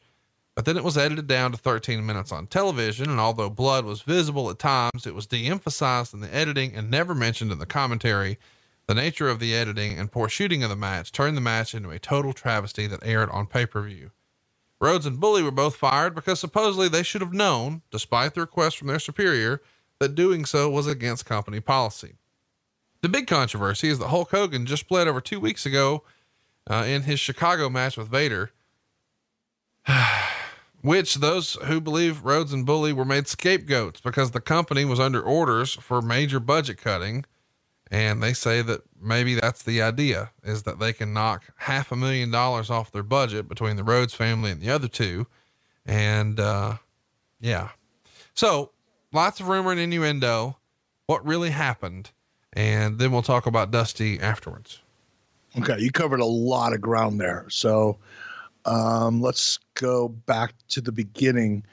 Uh, Graham, Dustin, and Barry. Um, uh, sorry, Blacktop Bully. Uh, yeah, I did fire all three of them. Uh, it had nothing to do with Chicago. It had I, I don't even know what the fuck that was about. I'd have to go back and learn more about that. But there was a policy in place. Uh, I was angry. I was aware that because everybody was aware. I mean, I, I, had a meeting. I said, we're not doing this anymore. Here's why we're not doing this anymore. Here's what's going to happen if it happens by accident, because sometimes these things do happen in the ring. I mean, when it came to blood, and a lot of this had to do with, by the way, the pressure that uh, WWF was putting on us at that time and letters that Vince McMahon would write to Ted Turner and all that kind of shit. So there was this constant back and forth you know, and it this was the one. This was the. And I should correct myself, and, or clarify or both. The only time I ever heard from the North Tower or Bill Shaw was with regard to blood. That was the only time. And we would kind of seesaw back and forth, just like Vince McMahon would seesaw. He'd he'd he'd he'd come out and condemn us for it, bury Ted Turner and write his congressman and all. You know, Health and Human Services and try to get politicians on board. Whatever whatever he could do to try to to to to stop our momentum or to throw us off of our our momentum, he did. And then he turned around and do the same thing a couple months later.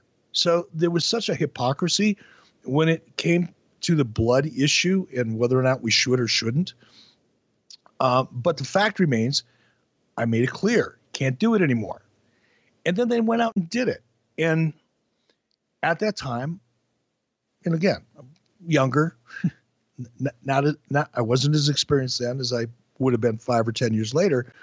But at the time, I just got hot. I said, fuck it. I don't care whose fault it is. Because you, you've been peripherally now, and even to the extent that you are now in the business of the wrestling business, you know how talent can be.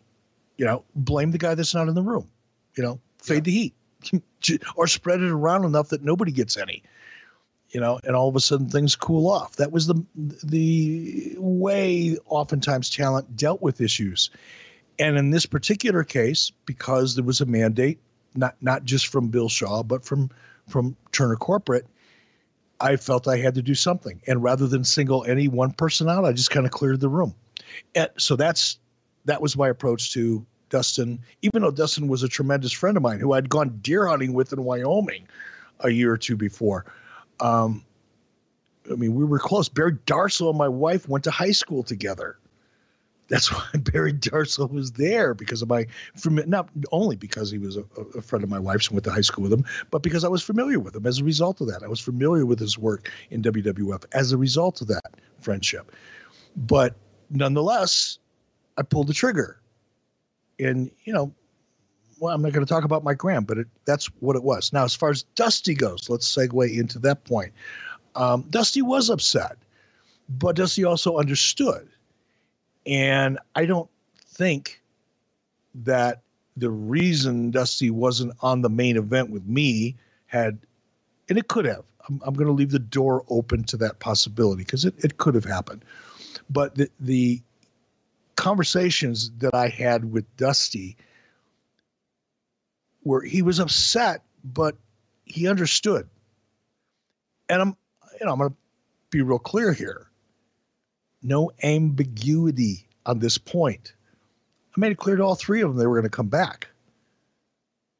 But I had to make a point.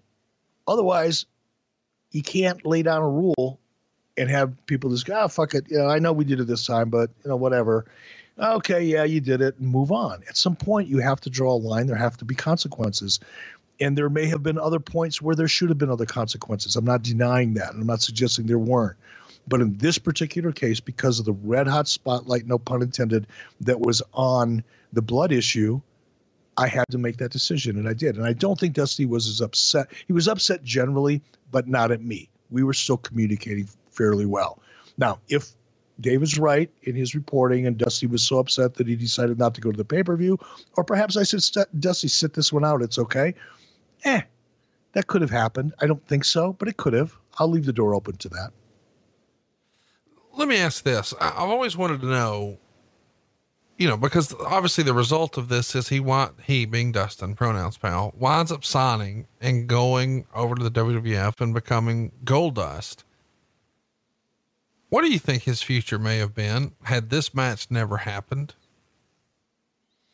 What what Wow. what did, what did Wow. you oh. see in in Dustin Rhodes? Not the 25 year old version here, but let's fast forward five years. It's 2000. It's it's 97. The NWO is here. Like what what would what opportunities would have existed for him had he been able to stick around and not had to look for work somewhere else and then put on a wig and paint up and become an iconic character that's still selling merchandise like crazy today? Yeah, I mean that's. Um, now I'm going to become guilty of, of doing what I criticize other people of doing, but who, knows? You know, it's a hypothetical. But my, I'll tell you, I'll start. Let's start with this. My impression of Dustin at that point as a talent was very, very high. I should say my my opinion of him was very, very high as a talent. Um, in terms of where could that possibly you know, using our imaginations now, 25 years later, where could that have gone? Look, I, I think Dustin could have been, had he stayed around, had I had, well, while I had the influence I had during the time I had it, uh, he would have been one of our top guys because the story was there. The relationship with Dusty was there.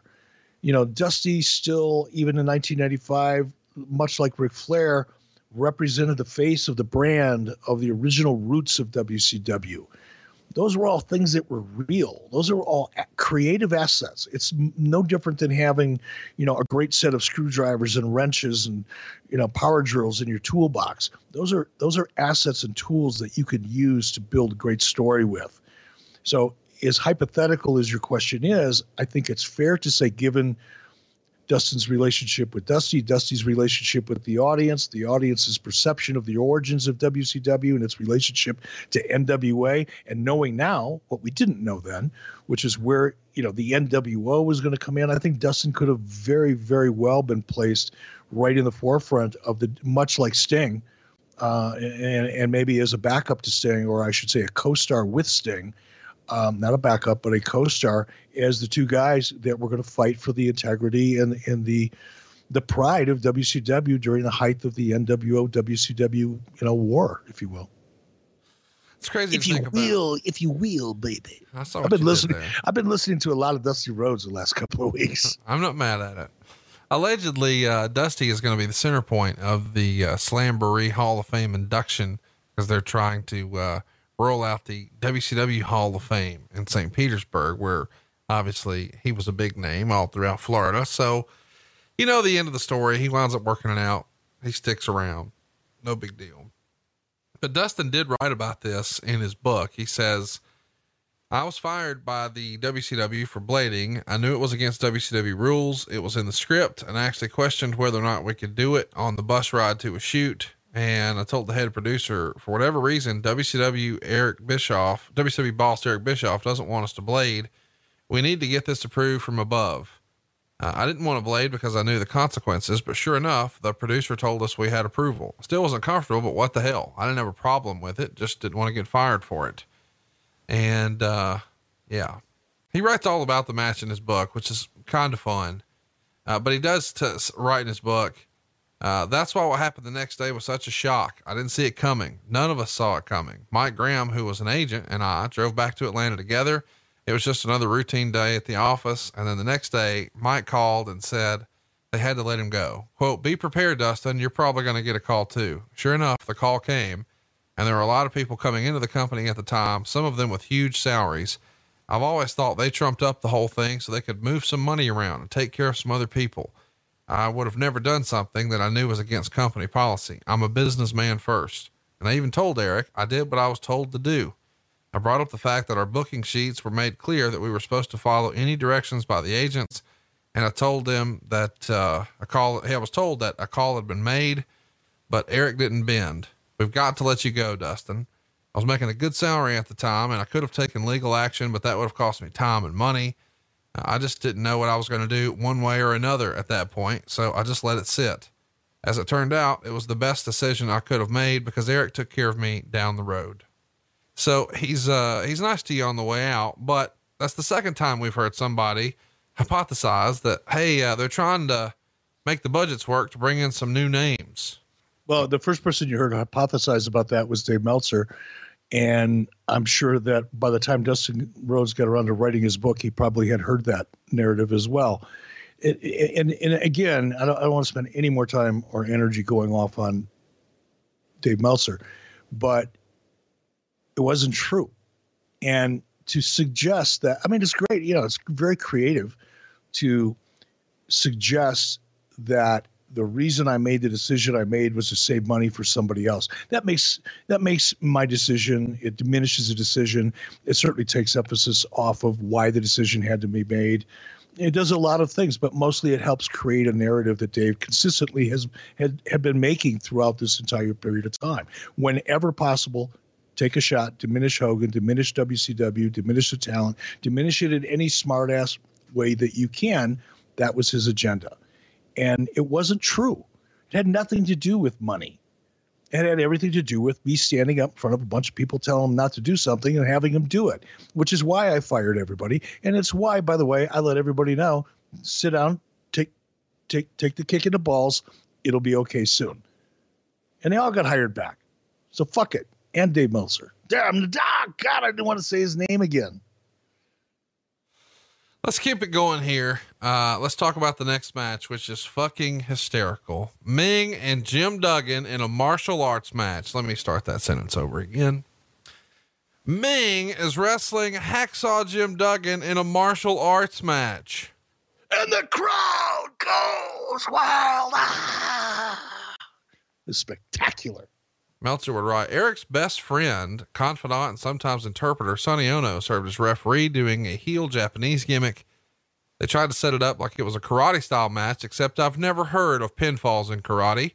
This was among the worst matches of all time. Tons of stalling early. Meng mainly used nerve holds when Duggan wasn't making comebacks with some of the most pitiful looking offense of all time. Duggan looked much worse than usual, which I didn't think was even possible. Finish saw Duggan use the spear on Meng, who popped back up since they were trying to push him as a monster.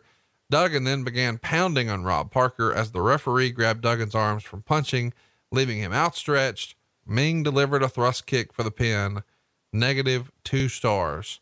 What a flaming turd piece of shit match this is defended. Nah, I don't think I will. Jesus Christ. Hacksaw Jim Duggan in a martial arts match. Uh, I know that Hacksaw has his spot in the business and I'm not begrudging a man for making a living, but holy cow, this is a fucking bad idea. oh, God. Yeah.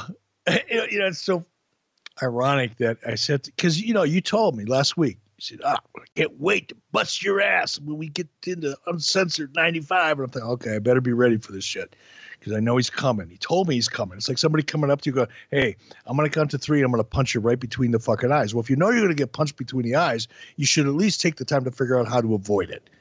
So I had a whole week, almost a whole week, knowing you were going to just try to put me through the Thompson wood chipper. And and I thought, okay, I got to figure out a good way to come at this so it doesn't sound as bad as it looked at the time. I went, nah, fuck it. This is really bad. I really, really fucked this up by letting this happen. you know, it's, uh, and, uh, tell him Eric sent you. Next up, we've got Johnny B. Badd working with Arn Anderson. So, arguably one of the all time greatest wrestlers of all time. And then Brock Lesnar's Eskimo brother. It's a boxer wrestler gimmick. Can't believe, uh, nobody has done this since. Actually, I guess you could watch this and figure out why they didn't. They do an okay job with this. And this is uh, sort of the genesis of even the UFC. You know, there was a guy in the very first early UFCs uh, who wore maybe the very first one who came out with one boxing glove on. And that was sort of the, the idea behind the UFC. What would happen if a karate man fought a wrestler? Well, we get boxer wrestler here and uh, I guess we've seen it before. Things like, you know, Mr. T and, and Roddy Piper. And this is a little twist on that, of course. How about Muhammad Ali and uh, You know, Antonio, Antonio, Inoki, Antonio Inoki? way back in the day. And, and here we've got um, Marc Mero's trainer, sorry, Johnny B. Badd's trainer, Rock Finnegan. And in real life, Mark Miro was a Golden Gloves boxer, but we're years past that, of course. And he's doing the old Rocky, um, you know, trainer gimmick in the corner. And uh, a lot of this is sort of played funny, but they're they're doing rounds, and uh, well, it is what it is, I suppose. Eventually, Finnegan puts a bucket on Arn Anderson's head, and Johnny B. Badd punches the bucket, and then he takes his glove off and delivers the knockout punch at 22 seconds of round three. Uh, Meltzer would say this was hardly the type of mixed match they do in Japan, but for what it was, it was entertaining. Two and a half stars. I got to tell you, when you just read about this and you see it on paper, you think, boy, this is just going to be a turd. But uh, it was a little campy at times, but they made the most of it. This is way better than I expected. And maybe that's just because I watched it back to back with Jim Duggan in a fucking martial arts match. I'm gonna see. I wasn't really sure where you were going because you started off by saying it was a turd, and then you ended up by putting it over. Well, as, as a standalone, it would be horrible, but I do think you know, just the concept of it is like, nah, that sucks. However, right after a Jim Duggan martial arts match, okay, Uh, anything's good. Yeah, and now you're just being smarky. I, I, I'll just tell you what I think. When I saw the match, I liked it a lot.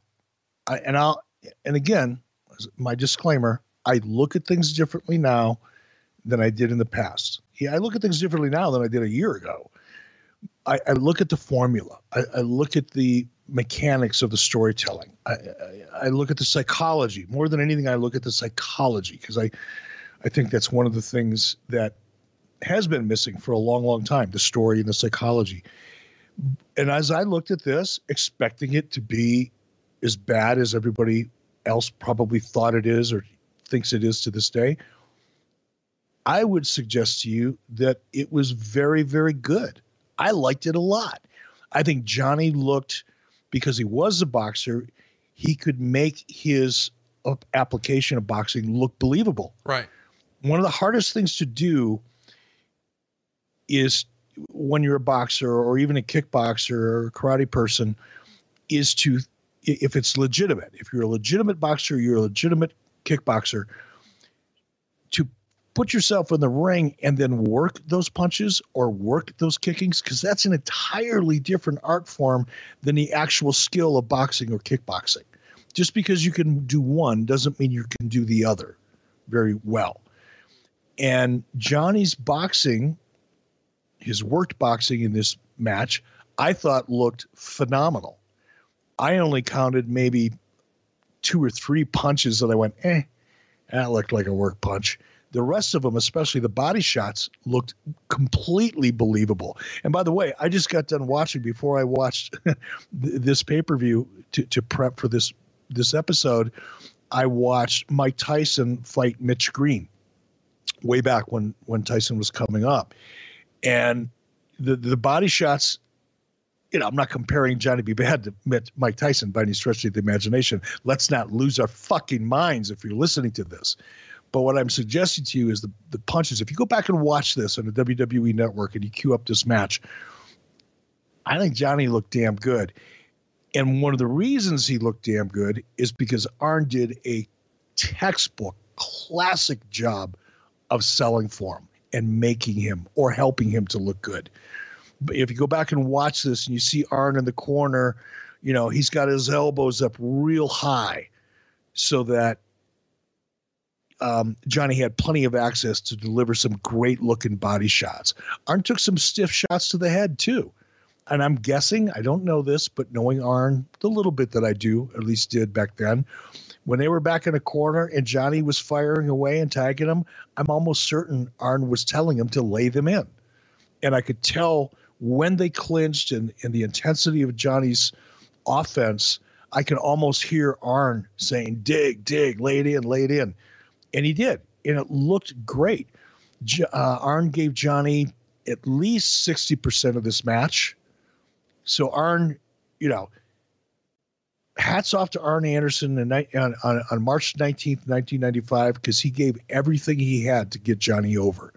And, and he did it in a textbook way. And I would encourage people, if you're an up and coming wrestler, if you're thinking about it, if you're a big fan of the independent scene, go back and watch. Don't don't watch the match to judge it, you know, give it a two star, a five star, or whatever.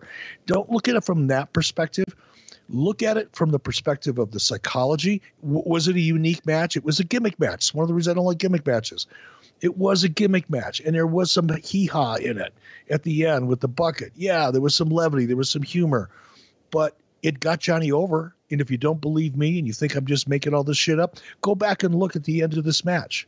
Watch the crowd react. Forget about what I'm telling you. Go back, watch the match on WWE Network, and you tell me whether that action in the ring was successful or not. Let's get to the next match because this is uh, whew, a lot going on here. Randy Savage is going to beat Avalanche by DQ. Oh.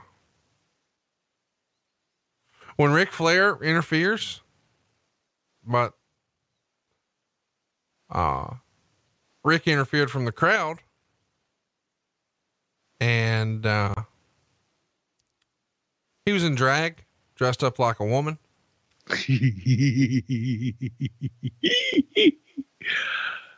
don't know, man. You know, I, have told you, I've, I've, said this to other people. I've said it in interviews. My opinion, wrestling needs a good a good pay per view should be like walking into a good buffet. Should be a little bit for everybody. And there was some crazy, over the top antics here but no one is ever going to convince me that Ric Flair and drag, particularly in the promo that he's going to cut later on with the mascara on with with Vader, is not just classic wrestling. It's just was so much fun. What would you see that in Japan? No. But was it part and parcel of the formula that was fairly successful during that time? Relatively successful would be a better way to say it. Yes, it was. Was it done really well? Yes, it was, but it was hokey as shit. Did I lose you? No, I'm just. Uh... No, you want to you want to tell me I'm full of shit? Tell me I'm full of shit. I I don't care. I'm just I, I, I just got to tell you how I feel. I think I laughed. I mean, I want to hear you pitch. Tell me what the pitch sounded like when you go to one of the greatest wrestlers of all time, one of the elder statesmen of WCW, the guy that helped build the damn place, and you say, Hey man, got an idea. First of all, I didn't go pitch him, so I can't tell you. Secondly, he didn't put up a bitch. Now, maybe, you know, after the fact or years later, he pointed it out as something he hated doing. maybe he was embarrassed about it or whatever. But uh, nobody came to me and said, God, Ric Flair doesn't want to do this. It's pretty crazy. Look at him. He's no. having fun for crying out loud. He's getting heat. Ric loves heat. He may he may have, he may hate a lot of things, but heat isn't one of them. It's just you know, a lot of people say that uh, Boy Dustin wouldn't have had to become androgynous and, and wear a blonde wig if he didn't go to the WWF. Well, maybe if he stuck around WCW long enough, they'd, they'd have to dress in drag. I mean, they did it to Nate. Why not? Let's well, there you go. See, get, there's nothing wrong with the formula. Work for, I mean, obviously Dustin is probably financially well off for the rest of his life because he dressed in drag. So it's not like the idea from a from a conceptual point of view was that alien. Here's an alien idea. Big Bubba Rogers gets a win over Sting in a major upset next. 13 minutes and 43 seconds. Sting blows out his knee badly early, doing a leapfrog that doesn't clear Bubba Rogers. And then Bubba goes to work on the knee for several minutes, and Sting makes a comeback, but always selling the knee. And finally, after being clipped, Sting goes for a slam, but the knee goes out, and Rogers falls on him for the pin. Two and a half stars, way better than I expected. Uh, at, at, this point, as far as in ring work goes, I think the best days were probably behind the big boss man back when he first jumped ship from Jim Crockett to the WWF and he was the big boss man and working with Hogan. I think he was impressing a lot of people. But by this point, it does feel like that ship had sailed. But this is probably one of his best matches in WCW here. And I love the finish. What'd you think? The uh, what did I think? It's funny when I watched the match this morning. I was really impressed with Ray Traylor, and as I'm listening to you now, not knowing what your question was going to be or your comments about Ray's abilities at that time were going to be, what I was impressed with was his ability to bump. Yeah. And and again, going back to what something I said earlier, because I'm going to have to point this out, or I probably will point this out a couple times throughout the rest of the show. This is still we're, we're coming off the hangover era of the big man. You know, the big 300 pound, 350 pound guy. You know, Vader, Big Bubba, Avalanche. You know, this was still kind of the formula that everybody had previously had success with and right or wrong, mostly wrong, it was the same formula that they would continue to go back to and try. They tried different variations of it, but they would try. And that's why Bubba was in the role that he was in at this time, along with a number of other people. But when I looked at this match, I was a little surprised by the finish because clearly I didn't remember the details of this pay per view off the top of my head. But in going back and watching it, I was a little surprised at the finish.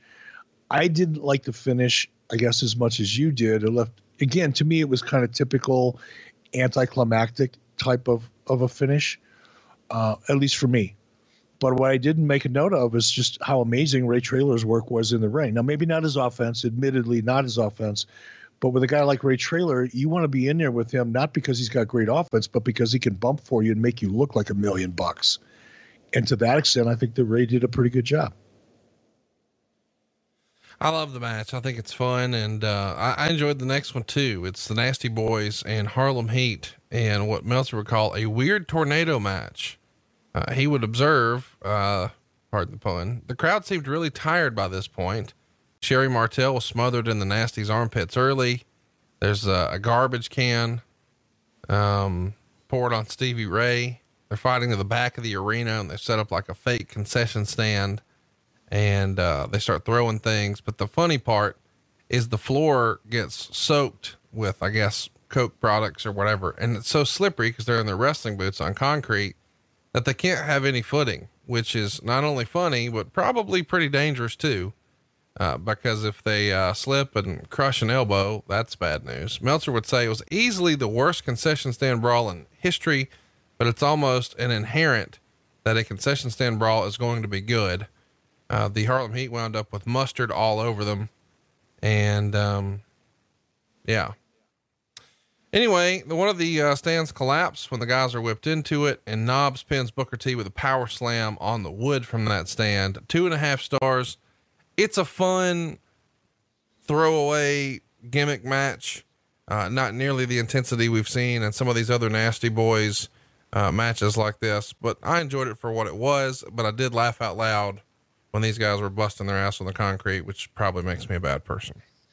No, man. This this was and I started out going, eh, I gotta sit and watch this and make notes. Eh. my temptation was to fast forward through it because of my just inherent distaste for this type of thing.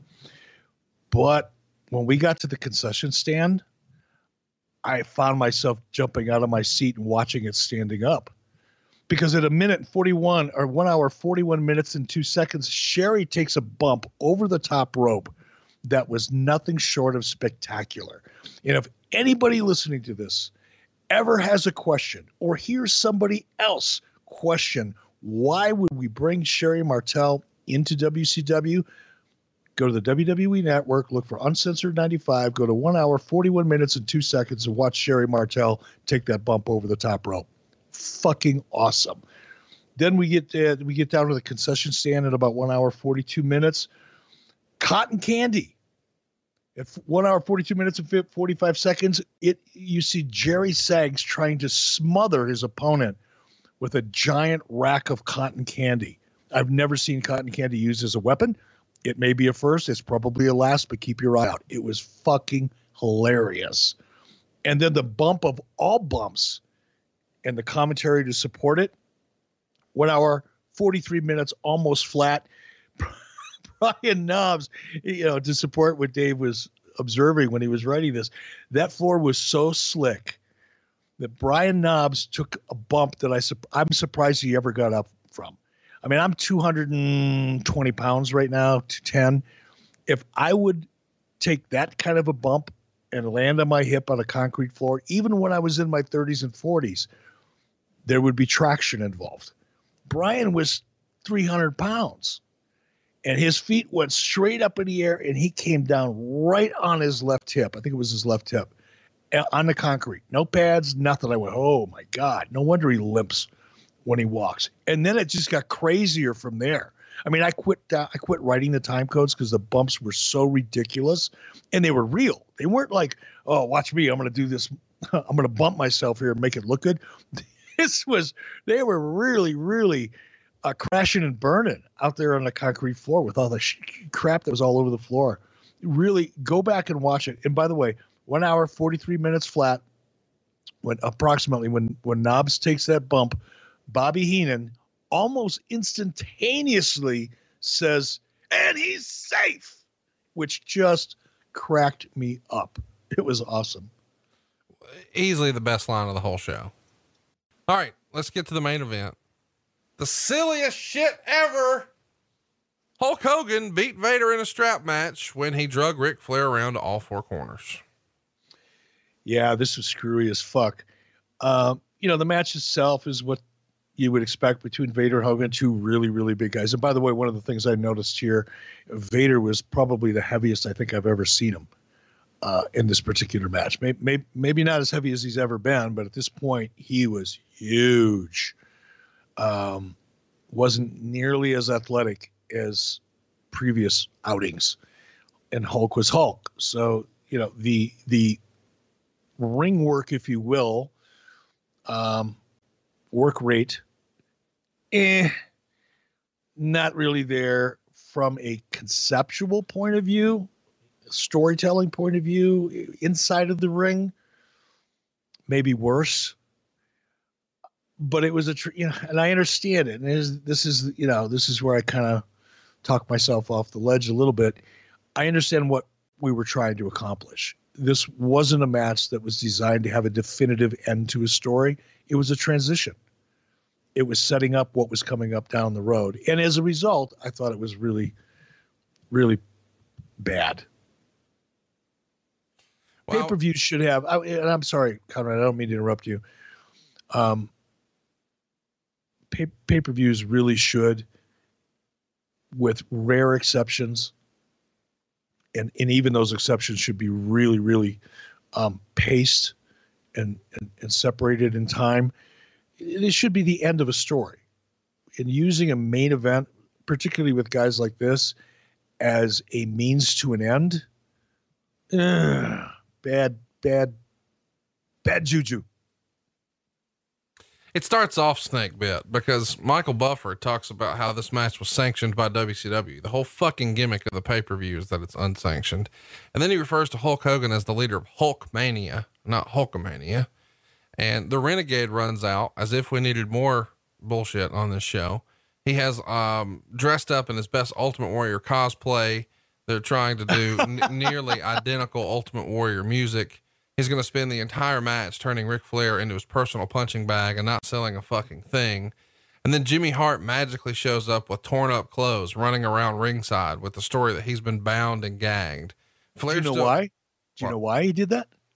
Why? Because there was a camera with a red light on. There, there you go.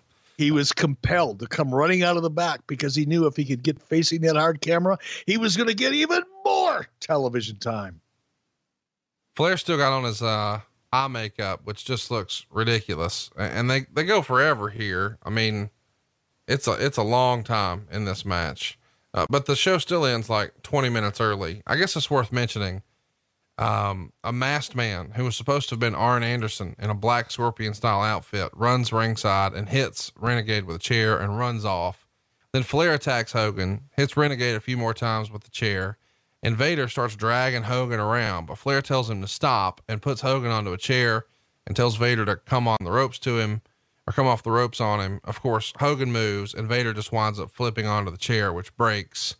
Uh, and then Flair uh, gets another balsa wood chair, breaks it over Hogan. He doesn't sell it at all. Hogan puts the strap on Flair, big boot to the face, leg drop, and then he drags Flair around to all four corners to win the match. And after the match, Vader attacks Hogan. They have a standoff with Renegade. The Black Scorpions back out again. But this time, Anderson crawls out of the dressing room, all bound and gagged, with the idea that now the Scorpion was Randy Savage, who had stolen the costume from Anderson. And now he and Renegade clear the ring. What the fuck? As you're laying this out, because I just watched this probably an hour before you know we started recording this, so it's all fresh in my mind.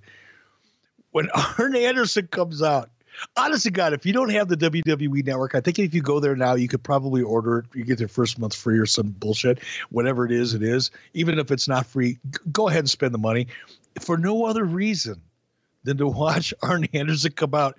He's got his his his feet are taped together, his hands are taped together in front of him, and he's taking these little tiny steps coming up out, out from behind the uh, uh, down the ramp, if you will, the aisle. It looks so fucking ridiculous. I mean, I was I had tears in my eyes. I was laughing so hard. All right, Eric, what do you think, man? Overall, is this the piece of shit that I said it was, or do you think maybe it gets a bad rap and you're still going to try to defend it? I, I, don't feel the need to defend it. I think it gets a bad rap. I think it certainly wasn't one of our better pay per views. Again, I can't help it. I put things in context. I look at the time, the place, the situation, the tools we had to work with at the time, and just generally the state of the wrestling business. And if I take all those things into consideration and try to give it a one to a 10, 10 being the best, I'd say it was a six, maybe, maybe between a five and a six. It, it wasn't great. It also wasn't horrible it you know Johnny B. Badd, and I was just thinking about this a minute ago, going back to you know your comments about this match, and and I know you liked it and you enjoyed it more than I thought you were going to, but I think if there was ever a chance to go back and really get somebody over and then create and create momentum in the process, this match could have. It didn't. Clearly, it didn't. Johnny Johnny B. Badd did not go on to become a star uh, for us or or WWF for that matter. But Arn Anderson did such a phenomenal job putting over Johnny B. Badd. And Johnny B. Badd did such a great job in his execution that I think this match is probably way, way underrated from a psychology point of view um, and an execution point of view. Some of it was downright horrible. You know, the main event just it, it was a bad idea, and it, and it was with two guys that aren't capable of going out and you know, having a match that required a ton of work rate. And then to have all the the schmas, the the you know, the run-ins and the chairs and the blah blah blah blah blah. All of that is really camouflage. And to just dump that much camouflage onto a match like that didn't make it better and didn't hide the flaws, it actually exacerbated them. And it's it's it's not it's not the talent, you know, it's it, and again, it's easy to go back 25 years later and criticize somebody else's idea, especially when you've never been in the business of trying to come up with your own. But as flawed as it was from a conceptual point of view and from a work rate point of view, I can't help but understand the why. And because I understand why, I don't hate it as much as probably the fans do. And I understand why they do. It, it was bad. I'm not proud of it. I, wish I could go back in time and have another crack at this one, but I, I just don't think it was as. Oh yeah, it was bad. I don't want to say horrible, but I'm getting close. the number one question we got on social media about this show is around the main event. Hulk Hogan's wrestling Vader, but he drags Flair around to win the match. Did Vader refuse the job? Did Hogan refuse the job? Was Flair just the go to? Hey, he's on pay per view. He's got to find a way to lose. No, see, and that's that's kind of like the knee jerk reaction that a lot of fans who spend a lot of time, whether it's a chat room or anywhere else, absorbing other people's opinions about things like this. There was no refusal by anybody to do a job. That's something that is so fucking rare in my experience, that in fact I will say to, other than honky tonk man, I can't think of anybody that ever came to me and said, I'm not going to do this. Now I've had people come to me as I'm sure Vince McMahon has, and if Bruce, you know, will ever engage in that conversation, I'm sure, I'm confident. I know of people who didn't like what they heard and petitioned to have it changed from, from in, in the WWE, as they did with me. But I've never had anybody other than Honky Tonk Man say, "No, nope, I'm not doing that." So the the, the it wasn't that. So I'm, I'm going to try to pound a stake through the heart of that narrative as best I possibly can. Now, in terms of why it was done, not 100% sure. I'm guessing to a degree because I understand. I, I know Hulk Hogan now, that I know Hulk Hogan now better than I did then. But even then, Hulk was thinking about Ric. Hulk was thinking about what's next. He wasn't thinking about what's now, and that's a mistake, by the way. I'm not suggesting that you know that's the right way to approach a pay per view. Actually, I'm going to go the other way and suggest that's really a the wrong way to approach a pay per view while you always have to have your eye on what's next because we all have to live another day. We all have, you know, that's that's the real challenge. And people that have never done it, when I, I I'm not being, I'm not minimizing other people's opinions. Please understand that. But until you've actually sat down and written episodic TV, episodic TV, meaning it's story. One leads to the next, it leads to the next, it leads to the next. And until you've done that, you don't know what the pressure is to to lay out a pay-per-view that's going to lead you to the next pay-per-view. And sometimes if you're not disciplined, which we weren't at that time, myself included as a producer, if you don't stay stay in your lane and remember exactly what the goal of that pay-per-view was, you'll find yourself set, trying trying ineffectively to set yourself up for what's next. And in the process of doing so, you completely dilute, which we saw here, what should be happening now. Does that make sense? Yes. Whew. Good, because I'm winded. Well, hopefully uh, you can fare this well next week when we cover Uncensored 96 with a triple doomsday cage. It's Hulk Hogan and Randy Savage versus the fucking world. I'm looking forward God, to it. that sucked. I hate it already. Let's just skip it. Here, let, us record that show right now. We'll just do this now, and then you could edit it in as, as its own separate show. I agree with you, Conrad. That pay per view sucked. In the meantime, he is at E Bischoff. I am at Hey Hey, it's Conrad, and we are out of time. We'll see you next week right here on 83 Weeks with Eric Bischoff. John brings his skewed sense of humor. Jeff brings tips to cut strokes off your next round. Together, it's those weekend golf guys. They'll pay a lot of money to PXG and Titleist and Callaway and on and on and on, right? How many yards do you think you're going to pick up with that extra driver? I think I can get an extra 5 to 10. What if I give you 15 to 20? you pay me more. Jeff Smith right? teaches on the sliding scale. those weekend golf guys, the podcast, part of the Bleav Network. Just search B L E A V on YouTube or wherever you listen.